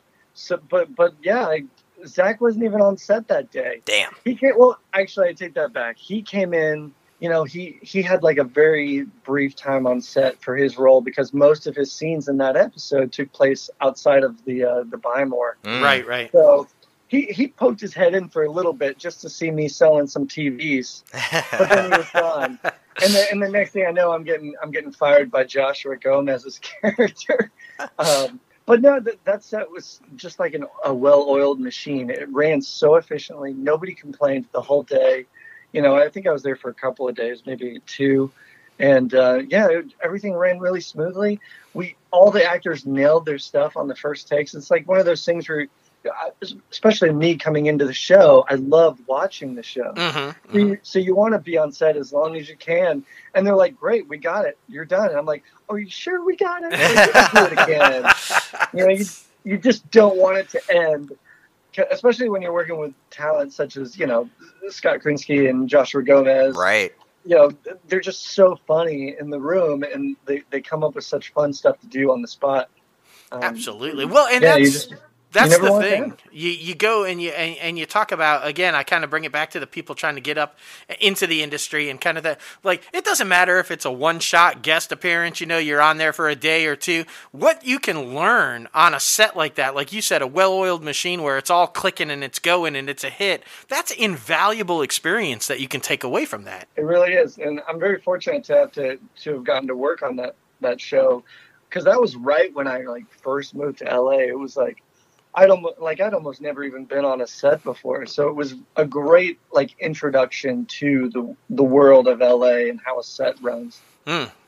That's always interesting to hear. I, I, I love that. Well, and then you've kind of definitely like like parlayed forward and, and and skyward almost. Let's talk about Watchmen because holy shit, that was epic, man! And you just happen to be on the episode that gets nominated for 187 Emmys. I mean, you know, eight Emmy nominations is huge, man. That oh, show Oh, yeah. was just like. I mean, absolutely incredible. So, it, I, I've heard from a lot of people that it was like a small film. It's like literally you were on the set of a small film. Is that true? Oh, absolutely. That I mean, and we all knew that we were making something that was that was going to be incredibly well received as we were making it. Just the aura on set, and everybody, you know, after reading the script, and we knew what you know themes the episode was tackling.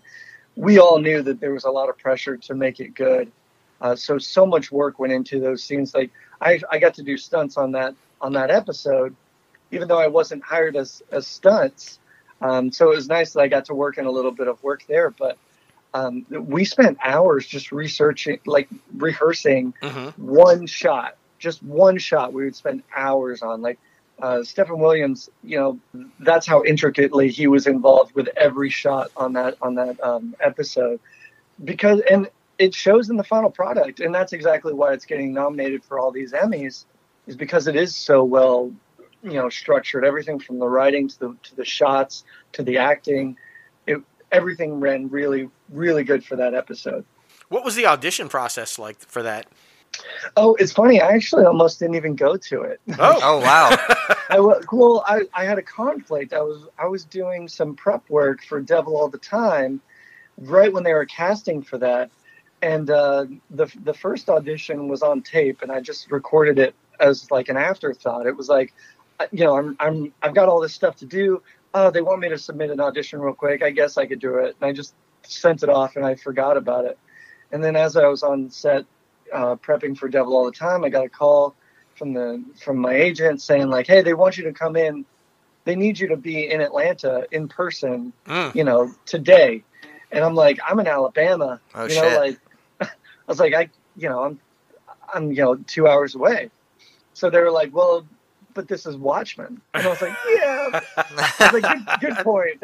So I, I got in my car and you know I, I drove uh, out back to Atlanta, two hour drive just for this audition, and then drove back to Alabama. Mm. Um, but th- I was only in the room for a couple of seconds. You know, Stephen Williams was was there with the casting director, um, and you know we we went over the scene a couple times. Uh, he talked a little bit about his what he was looking to do with the episode, and uh, and then that was it. I was maybe there for not even an hour, Wow. and and then I was back in my car. So That's a four-hour round trip for like a few minutes in the room. Right, That's like, like- so like incredible. So they told you Watchmen though, so it's not like these Marvel things where it's a clandestine CIA operation and it's all top secret, right? No, yeah, and even for the Watchmen, or not for Watchmen, but even for the Marvel stuff. They still kind of tell you, like a lot of these productions, they have code names. Um, Yeah. so, so when they first tell you, they're like, "Oh yeah, you're reading for you know Project Godzilla," and then they go, "It's Marvel." Wink, wink. so like, well, why even use the code name? Right, right. do, do do they give you fake sides though? Uh, I mean, are, or are you actually reading from something that's contextually in the script? Uh, no, for for Watchmen, it was definitely um, in the script. Um, I know that for Marvel, sometimes they'll send they'll send sides that are, you know, it might be like a, a, a kind of like a dummy script. hmm but uh, it, it also depends on the size of the role and what the role is too. If it's like if I'm reading for you know Captain America's new sidekick, you know they're probably not going to give me the actual script. Right, right. that But That's so awesome. But let's talk about the biggie, man. The devil. oh, which one's that? Huh, you know, that big Netflix drama, Devil All the Time.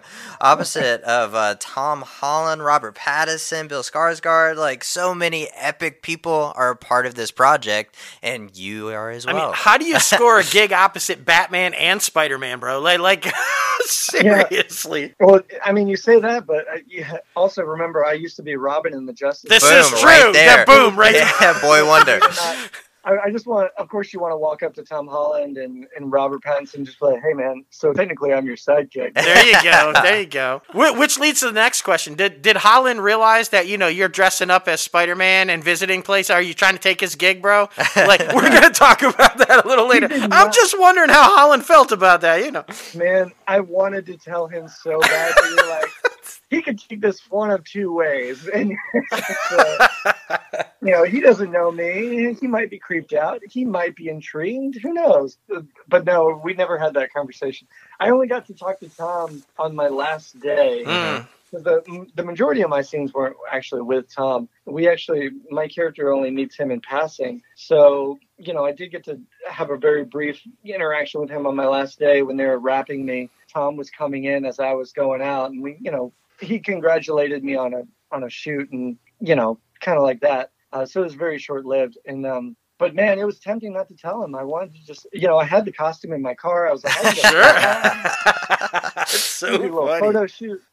Okay, well, ne- my next question is Jason as scary as as he comes? Dude, whenever that guy plays a bad guy, I, I'm just like that guy is terrifying. Right. Like, I know it's a stare. It's that gaze. Like, Yeah. You never know really what he's gonna do. so well, let's talk. About if for anybody who's not familiar with it, obviously takes place uh, post World War II. It's kind of like a '60s era. It's a throwback. Whew, Oof, it, it's intense. intense storyline. yeah, about about Yeah. some shady stuff going on in the backwoods uh, little town, man. So talk about it, man. What was the audition process like for that? Um, and, and then talk about being on set with because I, I feel like sometimes with these intense storylines, it can probably get pretty intense with the filming as well. It definitely can. Oh, this is this is definitely one of those. um, for, so if you're not familiar with the the film, you know it is based on the book by Donald Ray Pollock, and uh, the the film very closely resembles the book. Like Mm. Antonio and Paulo Campos, when they were writing and adapting, they definitely they you can see that they're big fans of the book. That they didn't want to, they wanted to do it justice, ju- justice, and they wanted to do justice to Donald Ray Pollock in, as well. So um, it's very dark, very twisted, um, and I knew nothing about this this book or the movie prior to getting the audition. So you can imagine the look on my face when my agent's like, "Oh, hey, we got a new audition for you. I'm just going to send you this scene real quick and you know read it over." And I'm and I'm reading the scene, and it just so happens to be one of the most intense scenes in Oh, the entire yeah. movie. And I had no prep going into it. And I remember just being glued to the page. Like I'm reading this, and every page, every line gets more and more twisted as the scene continues. And I, I immediately called my agent. I was like, I don't know what you just gave me, but I'm in. And uh, I went and I read the book. I read it in the span of like, geez, maybe a weekend. Like Oh, I read wow. it so quick. And then, you know, kind of the same deal with Watchmen is, you know, I prepped for the audition. I, I recorded myself at home, sent it off to casting, and then you kind of forget about it. And I didn't hear anything back for uh, maybe two months. And all of a sudden, I got a call from my agent saying, Hey, Antonio Campos is in town. He wants to meet with you about uh, this, you know, this part in the movie. And I was like, oh, wow, I didn't even know I was still in the running for that. So I met with Antonio. And the moment I walked into the room, like you could just tell the the excitement on his face. Like Oh yeah. he's just so happy to be like you could like I said, he's a huge fan of, of the book and he's really excited to be able to like put his spin on it and you know bring it to you know film. And uh, it was evident in our conversation too. We just nerded out over the book because the book is insane. Mm. So he was like, I, "Well, actually, I think I asked him first. I was like, just so you know, I went and I read the whole book, and it's insane." I was like, "I assume you've read it, but can we just talk about this scene for a second? And, and he was like, "Yeah, I know." He was like, "Oh my gosh, it's gonna be so crazy." He was like, "You won't even believe what I have planned to shoot, how to shoot some of these scenes." I was like, "Man, I can't wait to see it." um, you know, we did the scenes uh, a couple times with some redirects, and uh, and then it just went really well. And he said, "Great, thank you. Uh, we'll be in touch." Mm. And I, you know, I left. And as soon as I walked out of the room, I called my agent, and I said, "You're going to be getting a phone call because I definitely got it." I love that. I love that. my my agent was like, "Oh, sure, okay." And sure enough, like two hours later, they called him and they're like, "Yeah, Netflix wants to negotiate with you over, you know, appearing in the film." Boom. So, and that's kind of how that that went down. We were filming within a month later. And isn't it awesome though when you're involved in something like that and the passion of the filmmaker comes through and you have a passion for the project and you just know that it's something special and that's going to translate on screen. Absolutely. There couldn't have been a better person to bring, you know, the the novel to a film adaptation. Like Antonio's eh, you know, if you know anything about his back, background and the types of movies and the types of themes that he likes to do, you couldn't have picked a better director or a better writer too, you know, because he adapted it. Yeah, that's super awesome. And with it being such a, like a dramatic story to tell, like after like they yelled cut, like what, did everybody just exhale like a sigh of relief like okay, we can let that go now and return back to the happy world that we're living in. Oh, you have you know, it lingers with you. Oh, I can I imagine. Wish, I wish that it was like a, an immediate switch, but um, especially for my scenes, you know, um, anyone who's familiar with you know my character in the book they're going to be pleasantly surprised because antonio actually expanded on my character for mm. the film. So you, you do get a little bit more of that character more more meat for me to kind of chew on in these scenes. But the stuff that antonio wrote i don't know if i'm happy or upset because it's like the the emotion and the requirements it is for me as an actor is just it causes me to go to some really uncomfortable places um, and i I can't wait for people to see it on screen and, and and hopefully people it resonates with them. Yeah, and I think that's important. I think that's what that that's where hits are made is when you are somebody watching it and you feel like you can connect to the character in a good way or a bad way, but that connection I think is absolutely crucial for people to find and resonate and and and want to see the film. So Yeah. It's, I, I mean, it, I guess in those type scenes too, it's a, a, extremely important that the people that you're acting against and around are are are just as in it as you are and going through the same type thing. Uh, so talk about talk about your scenes because Riley, wow, has grown so immensely over the last few years as an actress. I think she's always been a phenomenal talent, and of course she's got the family lineage and and, and things like that. But I, I, just think the talent has grown immensely, and and of course Jason. So what was it like playing back and forth against them? Because a, a lot of your scenes are with them. It was incredible. I've always been a fan of Jason Clarke. Um, I've been following his career for years now. And uh, when they told me that, oh, you're going to get to, you know, be in these scenes with, with Jason, it was like, oh, like you really start to feel the pressure because he, like the moment he steps on set, he's there to have, he's there to have fun, mm-hmm. but he's also there to take it seriously. Right. And he comes with ideas. Like and that's one of the things I loved about working on this film so much is that it was very much a, co- uh, collaboration. Mm.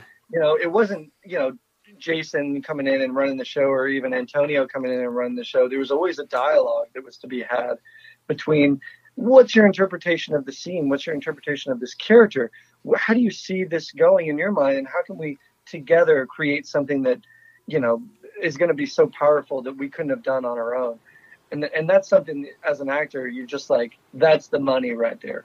Absolutely that's the, that's the perfect work environment. Um, and you know jason is definitely one of those actors you know he was always questioning everything and always coming up with ideas. And then he would always stop and go well what do you think jason? And i'd be like Jason clarke is asking me what I think. Like, it's like one of those Wayne's World, you know, the, we're not worthy. We're not. Worthy. and, uh, Riley's there with Jason squared. She's like, yeah, I mean, yeah. and, then, and then you throw Riley into it. So like you're, I'm already working with a director that I admire, and Antonio Campos, and then you throw in Jason Clarke. I'm just like, whew. And then you throw in Riley with with all of her, you know, her family lineage and what she's been doing the last couple years, right? And how much like how much is writing on this role for her, which she knocks it out of the park. By the way, like I think I think one of the things that most people are going to walk away from when they watch this movie is her performance mm. is going to be a standout, and that's saying a lot considering the talent that you have in this movie. You know, the people that are standing out, they really have to go above and beyond, and Riley's one of them and um, and you are as well. It says a lot about the level of your talent to be able to go toe to toe with these guys exactly. and, and, be able to pull off the performance that you've been able to pull off. So congratulations, yeah. sir. Oh, thank you very much. Yeah, it was it was definitely a daunting task, but I, I think that we created something that's like I said, it's really going to resonate with people. I know it resonated with me, so as long as it was authentic to me, you know, I'm happy with the work that I did, and I, I definitely am. Oh, definitely, definitely. And if you could choose just one, one scene or one specific moment on set, what would you say would be your favorite? You know what? Uh, I think it might be. Um, it was this moment that I had with Jason Clarke when we were driving to the set, and it, this was a this was a day of filming that was a lot of pressure was on me because we were dealing with some really heavy emotional themes that day. Mm-hmm. And I knew that it was going to require a lot out of me, both emotionally and physically, too.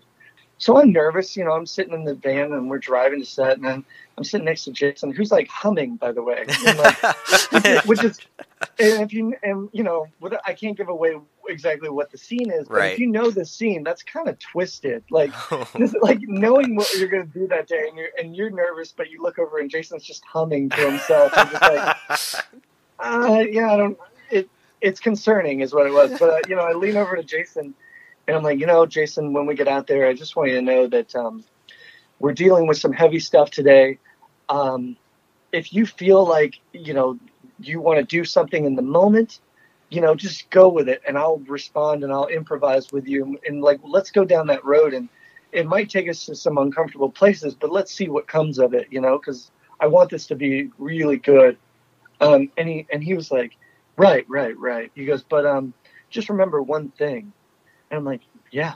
What? And like he leans in, like really, like, like really, like creepy on almost, like really silent. And he leans in to tell me something. I like, I lean in, and he just goes, "It's just a movie, man."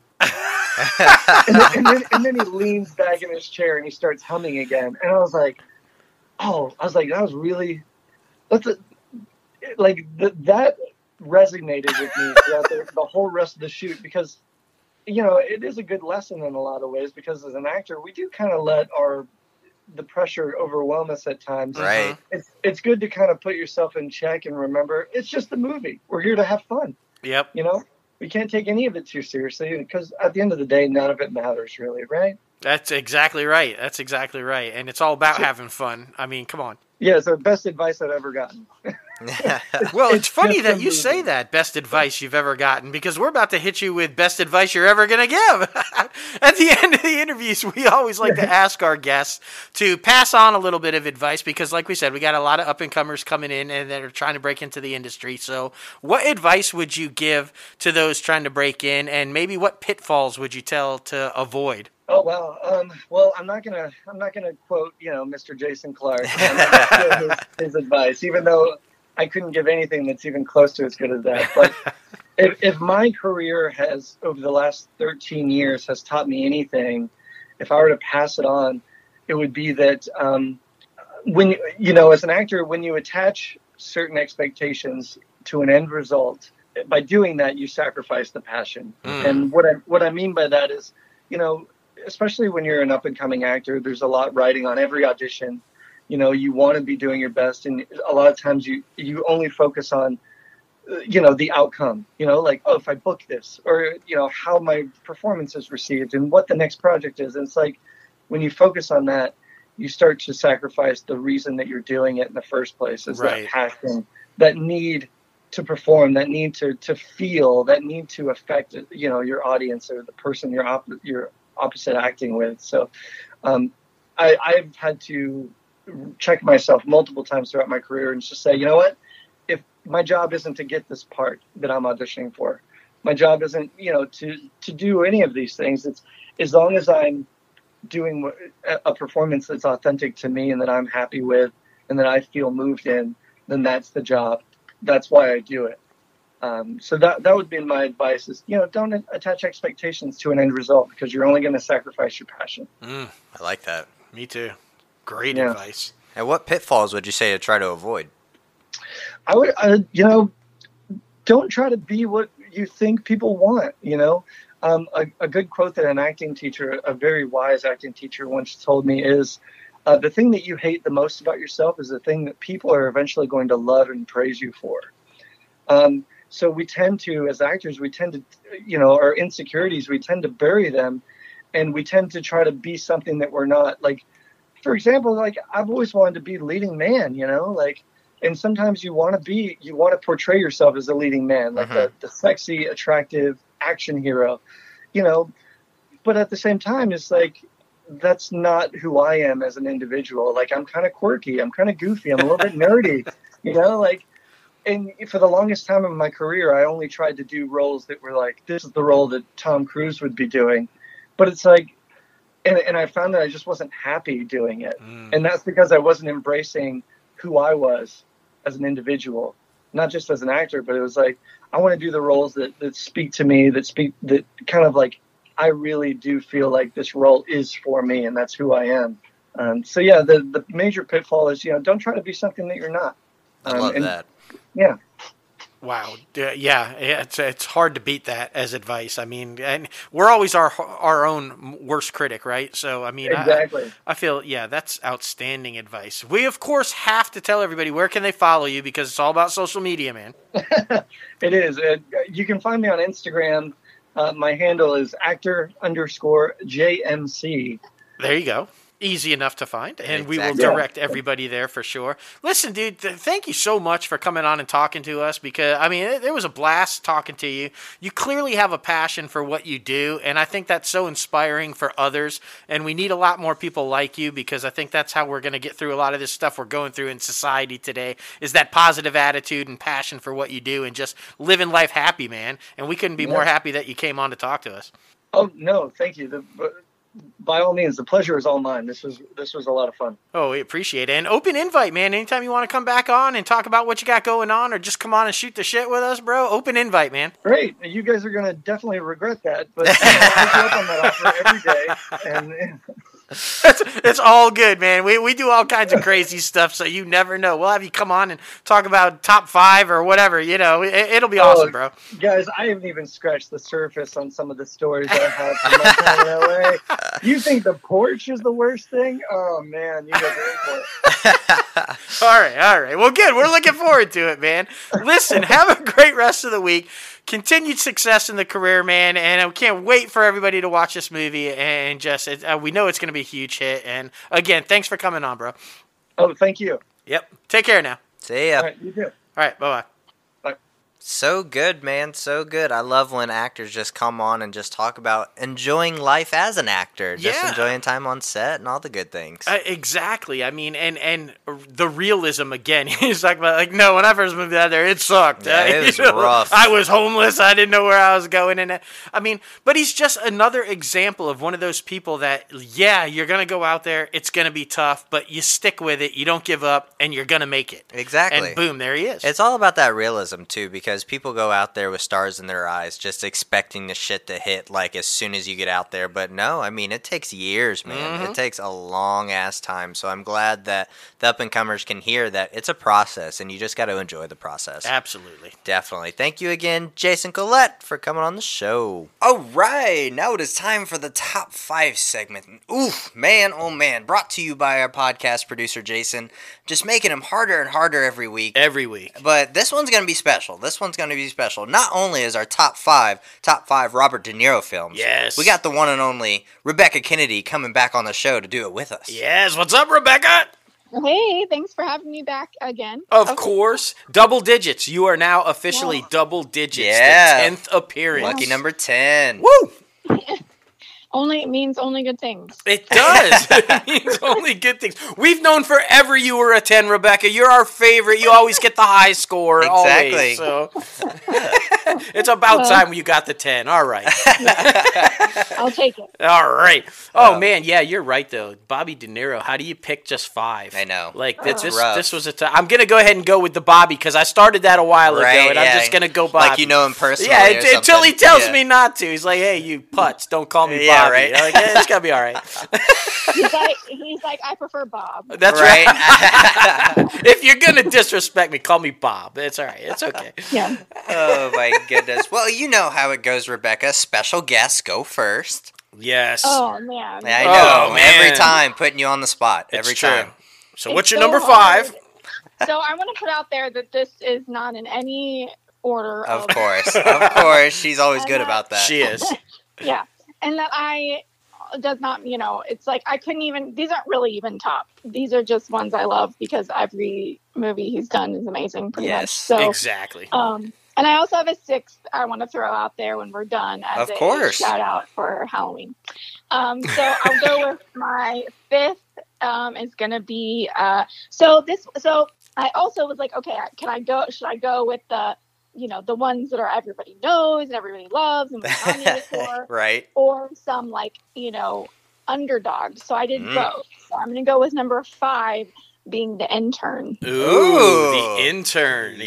Yes. I love him in that movie. He's so charming and sweet and just and you know, it shows his range because he's done so many of the other sides of him that he's just so lovey, love lovey, lovely in this movie.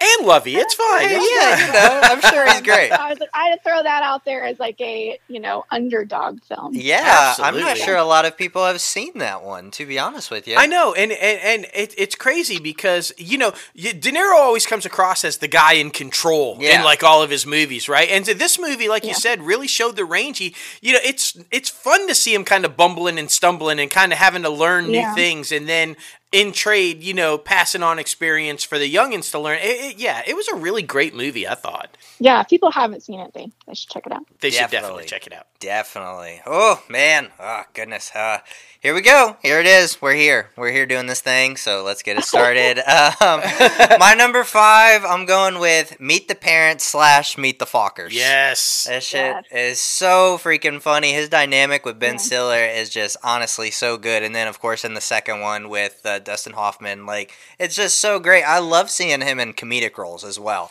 Like, because Yeah. I mean, we all recognize him as such this great dramatic actor. I mean, in all these mafia movies and all these other dramatic roles, but in some of these comedic performances, he just shines, and they're Absolutely. just absolutely brilliant. So, yes, my number five: Meet the Parents slash Meet the Fockers.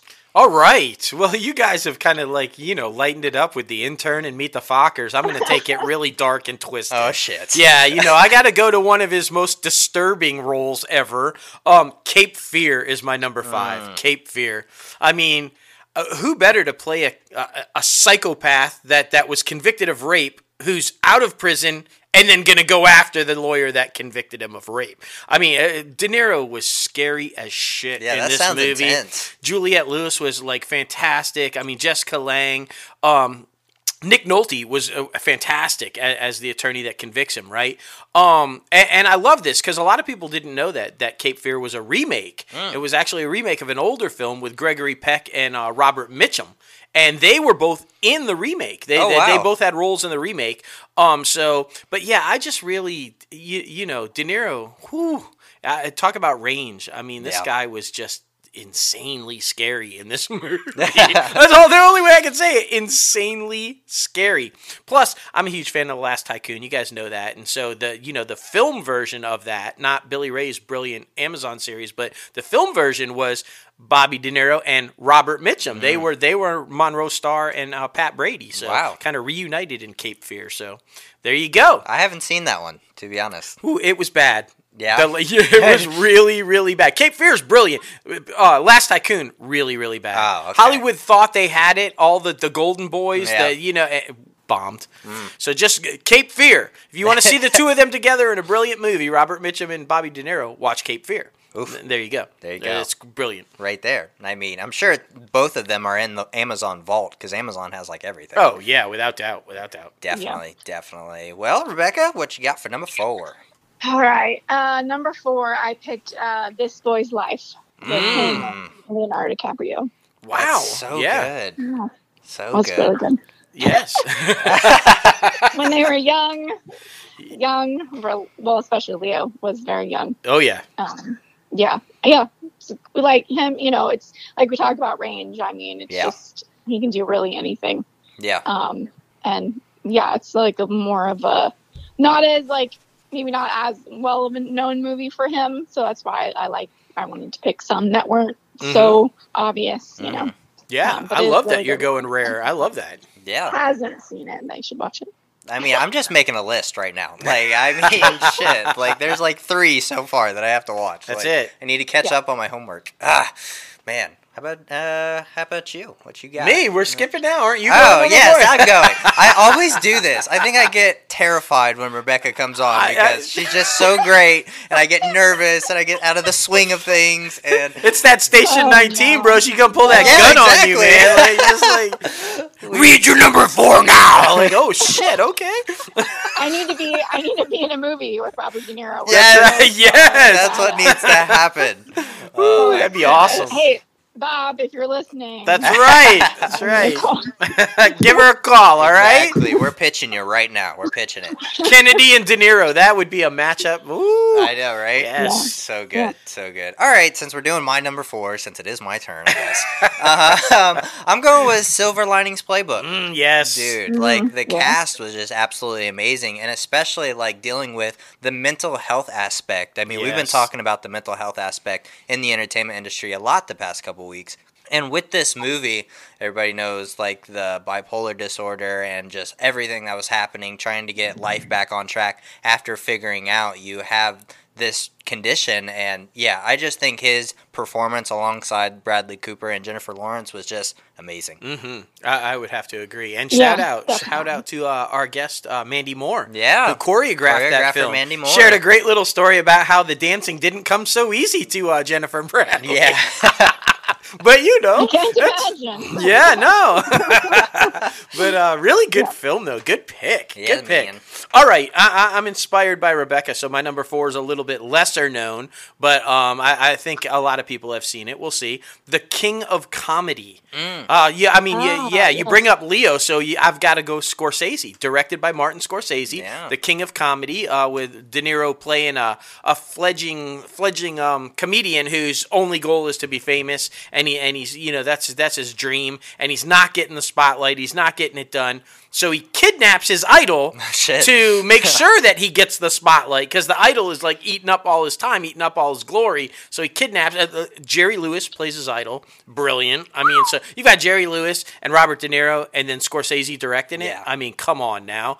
Um, and a lot of people don't know, but the King of Comedy, one of the inspirations for Todd Phillips uh, with the Joker. Oh wow. So uh, y- yeah, so there you go. The the the fledgling you know comedian take down the idol type that storyline played heavily and oddly enough with De Niro. Yeah. you know, um. So there you go, King of Comedy, number four. It's a good one. That's, that's a good one. Definitely. Thank you, thank you. thank you, thank you. Take a bow. Take a bow. I mean, they're all good.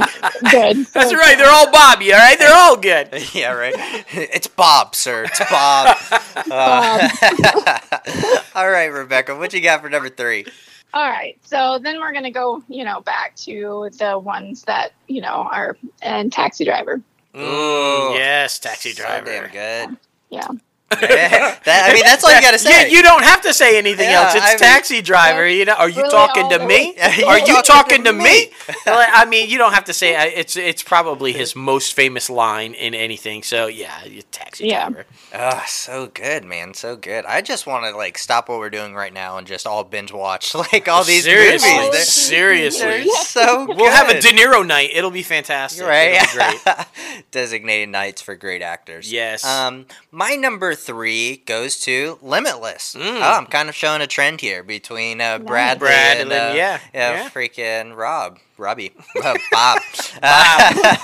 We're gonna give him every That's name possible. I'm It's like not my nickname. right? he's like he's listening to this right now. He's like these fuckers. like, Oh, yeah. Uh, but yeah, I mean, hit, from what his role was in that, going to like the mentor type towards Bradley, and then at the end being like, "Oh, I got this on you. I can use this to like overthrow you or be more powerful than you." And Bradley's like, "Nah, nah." But I just love the dynamic. Two great actors like working well on screen together. So it's always amazing to see that. So yes, my number three, Limitless. yes. I, all, all, all good.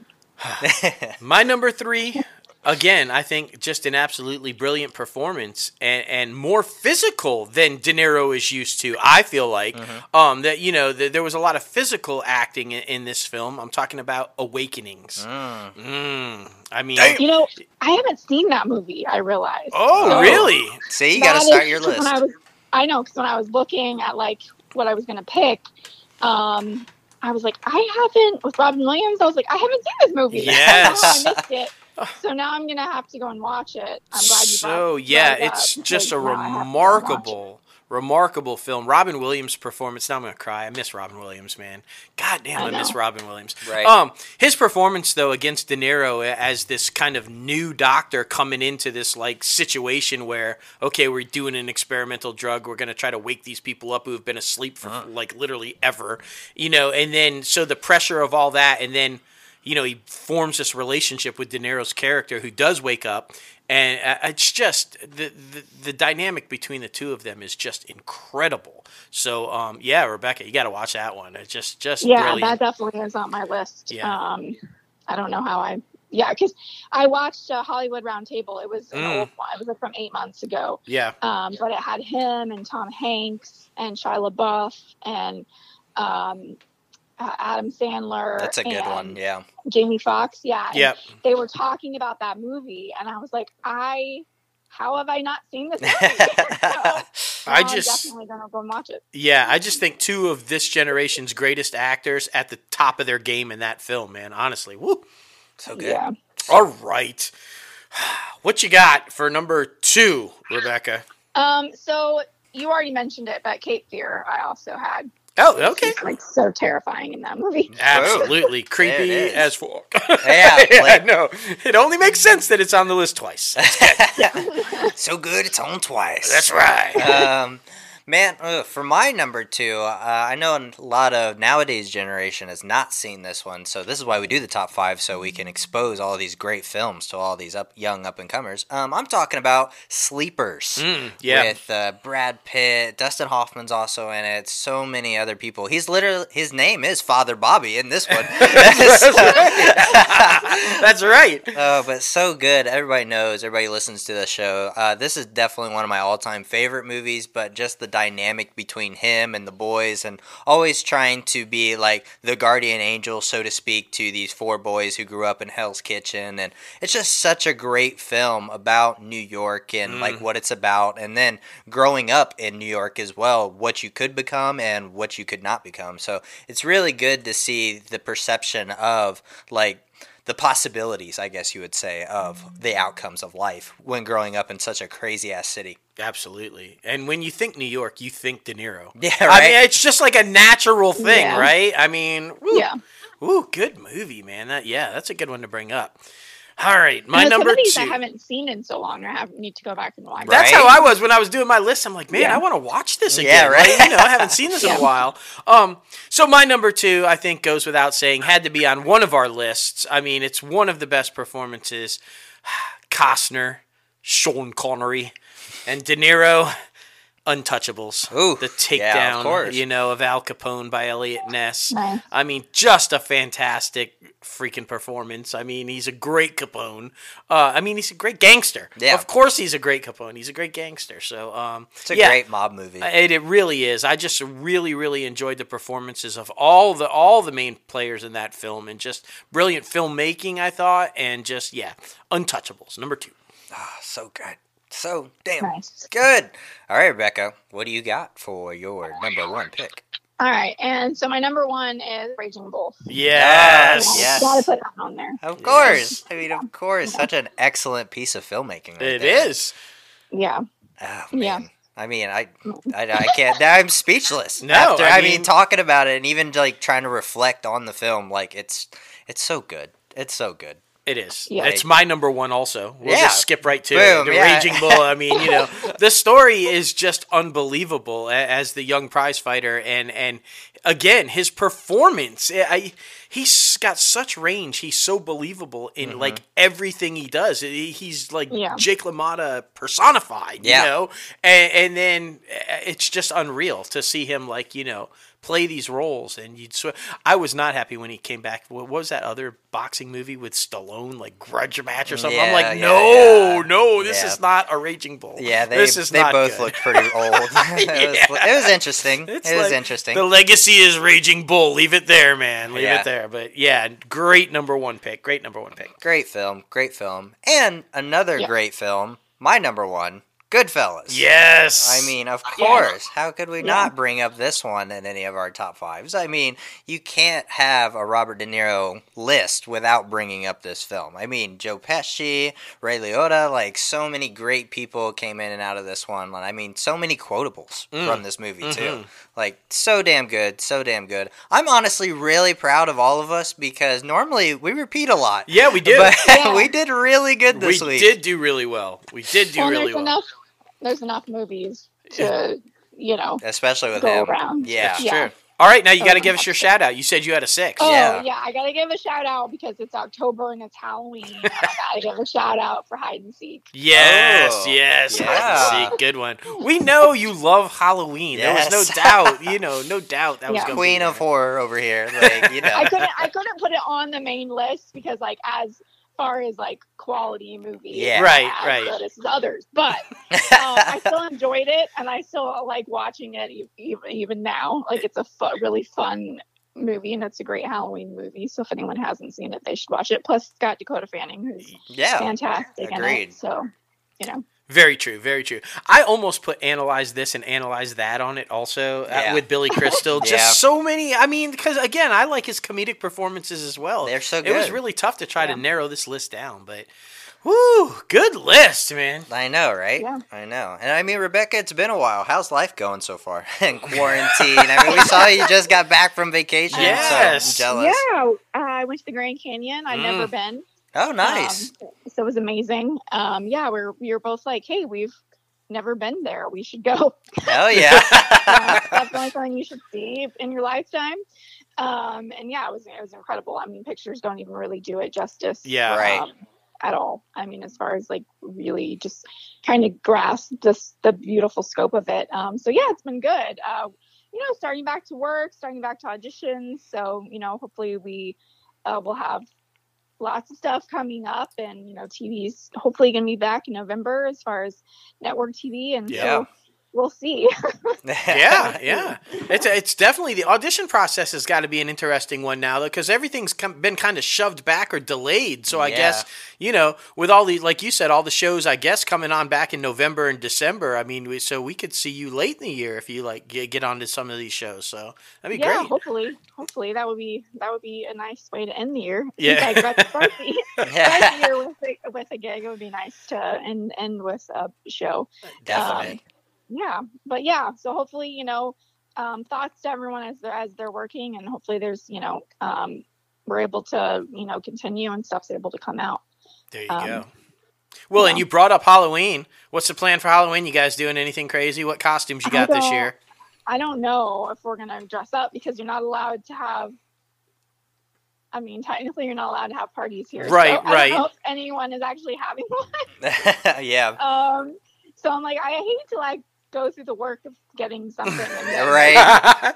Just nowhere no. to wear it. Yeah. um, other than my house I'm not. I'm too lazy to dress up and just sit at my house. I feel that. fair enough. Fair enough.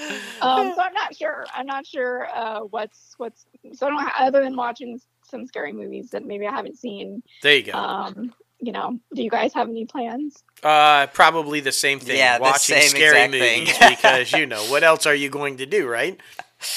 Yeah. Uh, and mean, bake some treats. We know we know you guys bigger, bake, so you can bake some treats. Like, Yeah. It's true. We could. Yeah. yeah, I mean, it sucks. It sucks because Halloween's finally on a Saturday, and here we are. and here Right. we are. Yeah. It's like, well, damn. Fuck 2020. That's like, right. I know. ah. It's like it was like the perfect setup, and then just all of it. It's just That's so true. Uh, it's so unfortunate, man. But Yeah. I mean, it's always a blast to have you on the show, Rebecca. Like, I mean, well, you, thanks for having me of back. course. It's always fun. you know, you're you're the forever guest, and That's I right. mean, so that's so good. Oh my goodness, we should have put that on her shirt. We should have put that on the back of her shirt. Forever shirt. guest. Yeah. Damn it. Yeah, we'll that's send you another one. That's right. We'll send you another one. we'll send a hoodie. It'll be great. It'll Yeah. be fantastic. I would love a hoodie. I love hoodies. So Oh my goodness. I would I would wear it. There you go. There you go. Uh, note that down. Yeah, right. so good. So good. Oh man. Well, listen. Have a great rest of the day and a great weekend. Thank you. And you guys um, too, and thanks for the shirt. Of Uh, course. I really appreciate it. It's really fun. of course, you're our forever guest. We got to take care of you. Exactly. well, I appreciate it. Yep, yep. And and hey, you never know. We mi- we might have you on for the Halloween show. So Right. You never know. I mean, Yeah. Hey, let me know. Yeah, it's like right around the I corner. probably will. That's fantastic. Well, tell the hubby we said hello and uh, take I care. will. And uh, we'll be in touch Thanks. Have soon. Okay. great- Okay, great. Have a great weekend. You Bye, too. guys. Bye bye. She's so great. She is always fun. Like Always fun. Uh, we're always so fortunate to have her on the show. Like, and she's always at like the call away. She's Right. just one call away. Exactly. it was so sad though. I felt like she was like you know it, like like a ten year old who was told she can't go trick or treating on Halloween. Yeah, it's like, her big "No, holiday. It's her big thing, and she's like, no, no. So I'm not gonna get in a costume. Yeah, right. Like, damn it, damn it. So funny, so funny. Well, now it is time for the box office recap, guys. Guess what? It's been slow. Yes. it's been still freaking slow. Uh, number one is still Tenet with it came in with 2.7 million. Number two is Hocus Pocus. I mean, with Halloween just right around the corner, of Mm, course they'll be releasing some older Halloween movies, so that's pretty cool. Hocus Pocus came in at number two with 1.9 million. New Mutants came in at number three with 1 million. By the way, this is the one movie we went and saw, and not fucking worth it. No, no, it's not worth it. Should have went and saw Tenet. How Like, it's how it made a million dollars this week, I have no idea. Yeah, it's yeah. Just leave it there. Uh, number four was Unhinged. It came in with uh, eight hundred and seventy thousand dollars. Oh. Number five was Infidel. It came in with four hundred and fifty-five thousand dollars. Mm. So you know, you know, and I mean, new movies apparently coming out in theaters maybe near you. Yeah, if you have an AMC theater, Yeah, right. Because that's I guess the only one staying open. Right, it's interesting. Uh, and there's some interesting names on this uh, release calendar. American Pie presents Girls Rule. Mm, and Trump Card, mm. Are We Dead Yet? The War with Grandpa, and The Doorman. I have no idea what any of these are. I'm these pretty are. sure all of those are referring to the upcoming election. right? like exactly. That's really what it is. I mean, if you follow along, I think that's all talking about the upcoming election. It's like fantastic. it's crazy, man. It's crazy. We, by the way, we implanted the fly. We let the fly go. That's that right. Was, that was us. We were getting a little crazy. Yes. Uh, but movies you can still go see in maybe a theater near you. Star Wars Episode 5, Mm. Empire Strikes Back, The Professor Uncut, Shortcut, Save Yourselves, and Ava, and of course Tenet, New Mutants, and the ones that were in the theaters. So, Yes. I mean, just look it up, guys. Just look it up. Who knows, man? Who really knows? But now it is time for the IMDb Pro Top Trending segment. Oh man, we love this thing. I mean, not much has changed since last week No. because I mean, Netflix just killing it, but uh, the boys, the boys got the top trending TV spot, which makes sense because they're releasing more and more episodes as the month goes on, and so people are watching it more. And I mean, you can binge watch, catch up right before you watch the newest ones, so it's really good. It's really good, guys. Uh, the top trending movie is Enola Holmes, Mhm. which is pretty damn good. Watched it this past week. Uh, go watch it, man. It's really good. It's on Netflix. Everybody knows. Everybody knows. And Henry Cavill is in it uh, quite a bit, actually. I know there was a lot of uh, Yeah. talk about him like having barely pop in and out, but he's kind of like her mentor, helping her solve like the mysteries. There you so go. it's pretty good. It's pretty good.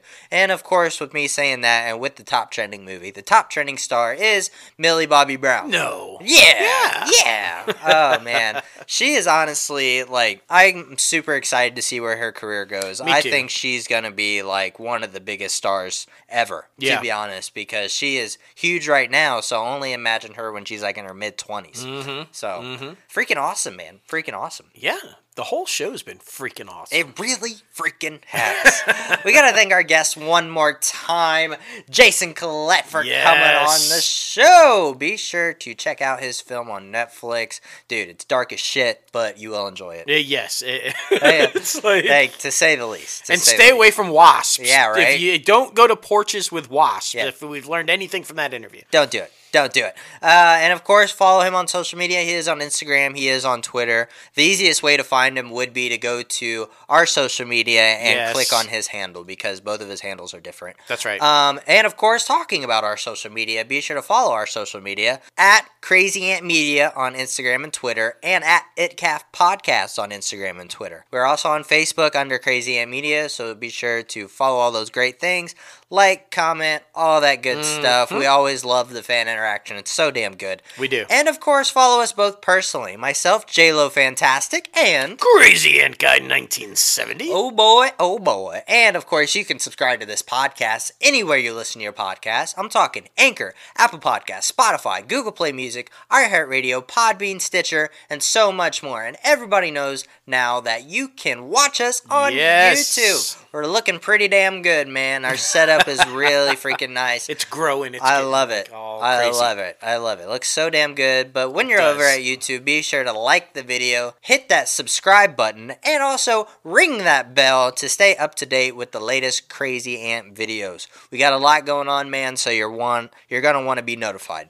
And of course, of course, if you guys want to buy some Crazy Ant Media merch, head over to our website, crazyantmedia.com, where you can start rocking the latest and greatest Crazy Ant Media gear. Like I said at the top of the show, I ordered this shirt right here on Friday last week, and I got it Thursday, as in yesterday Yeah. this week. So less than a week. I Yeah, mean- printing, shipping, like it's so damn good, guys. So damn good. And of course, stay watch out for our promos. We got a lot of promos going on right Mm-hmm. now. It ends on Sunday, but right now, uh, fifteen percent off everything on our website, on our shop. Like so damn good, so damn good. Oh man, but it's been a great show. It's been It a great show. It has show. been. I can't I can't say enough about our guest segment. I mean, that dude was so damn cool, and especially for like being on the cusp of stuff, like working with some amazing actors. I love his stories about uh, Jason Clarke, where he's just like, it's just a fucking movie. Yeah, Like- that was so. And then goes back to creepy humming. Yeah, right. Like that's so Jason Clarke. Yeah. It's not even funny, but uh, I would agree with him though with what he said about Riley. I think her performance is just out Oh, of yeah. the park, and and the one in the film. And that's hard to say when you got Holland and Pattinson. But Yeah. I mean, it's, it's she was brilliant. So. Yeah, agreed, agreed. And of course, we love Rebecca always for coming on the show. But I mean, the industry news segment, jam packed. Love talking about all that stuff. Of course, I mean Game of Thrones. You guys know I love Game of Thrones, so It's I true. mean, of course, I love talking about that and all the good stuff, man. All the good stuff. I was definitely pumped about Green Lantern. Now that it's official, it's coming and it's Right. going to be the whole Corps and Guy Gardner and John Stewart and Hal and like everybody. Uh, so of course I was pumped about that. Yeah. You know, pumped about the Doctor Strange news, although I figured that was kind of coming Yeah. and stuff. But and of course, you know, bummed about all the delays for the films. Yeah, but, that you know, sucks. It's always fun to talk about comic shit though. Always. I, I just get pumped all the time. Always, but yeah, fuck 2020, man. And I mean, you guys know the only O that matters. Oprah!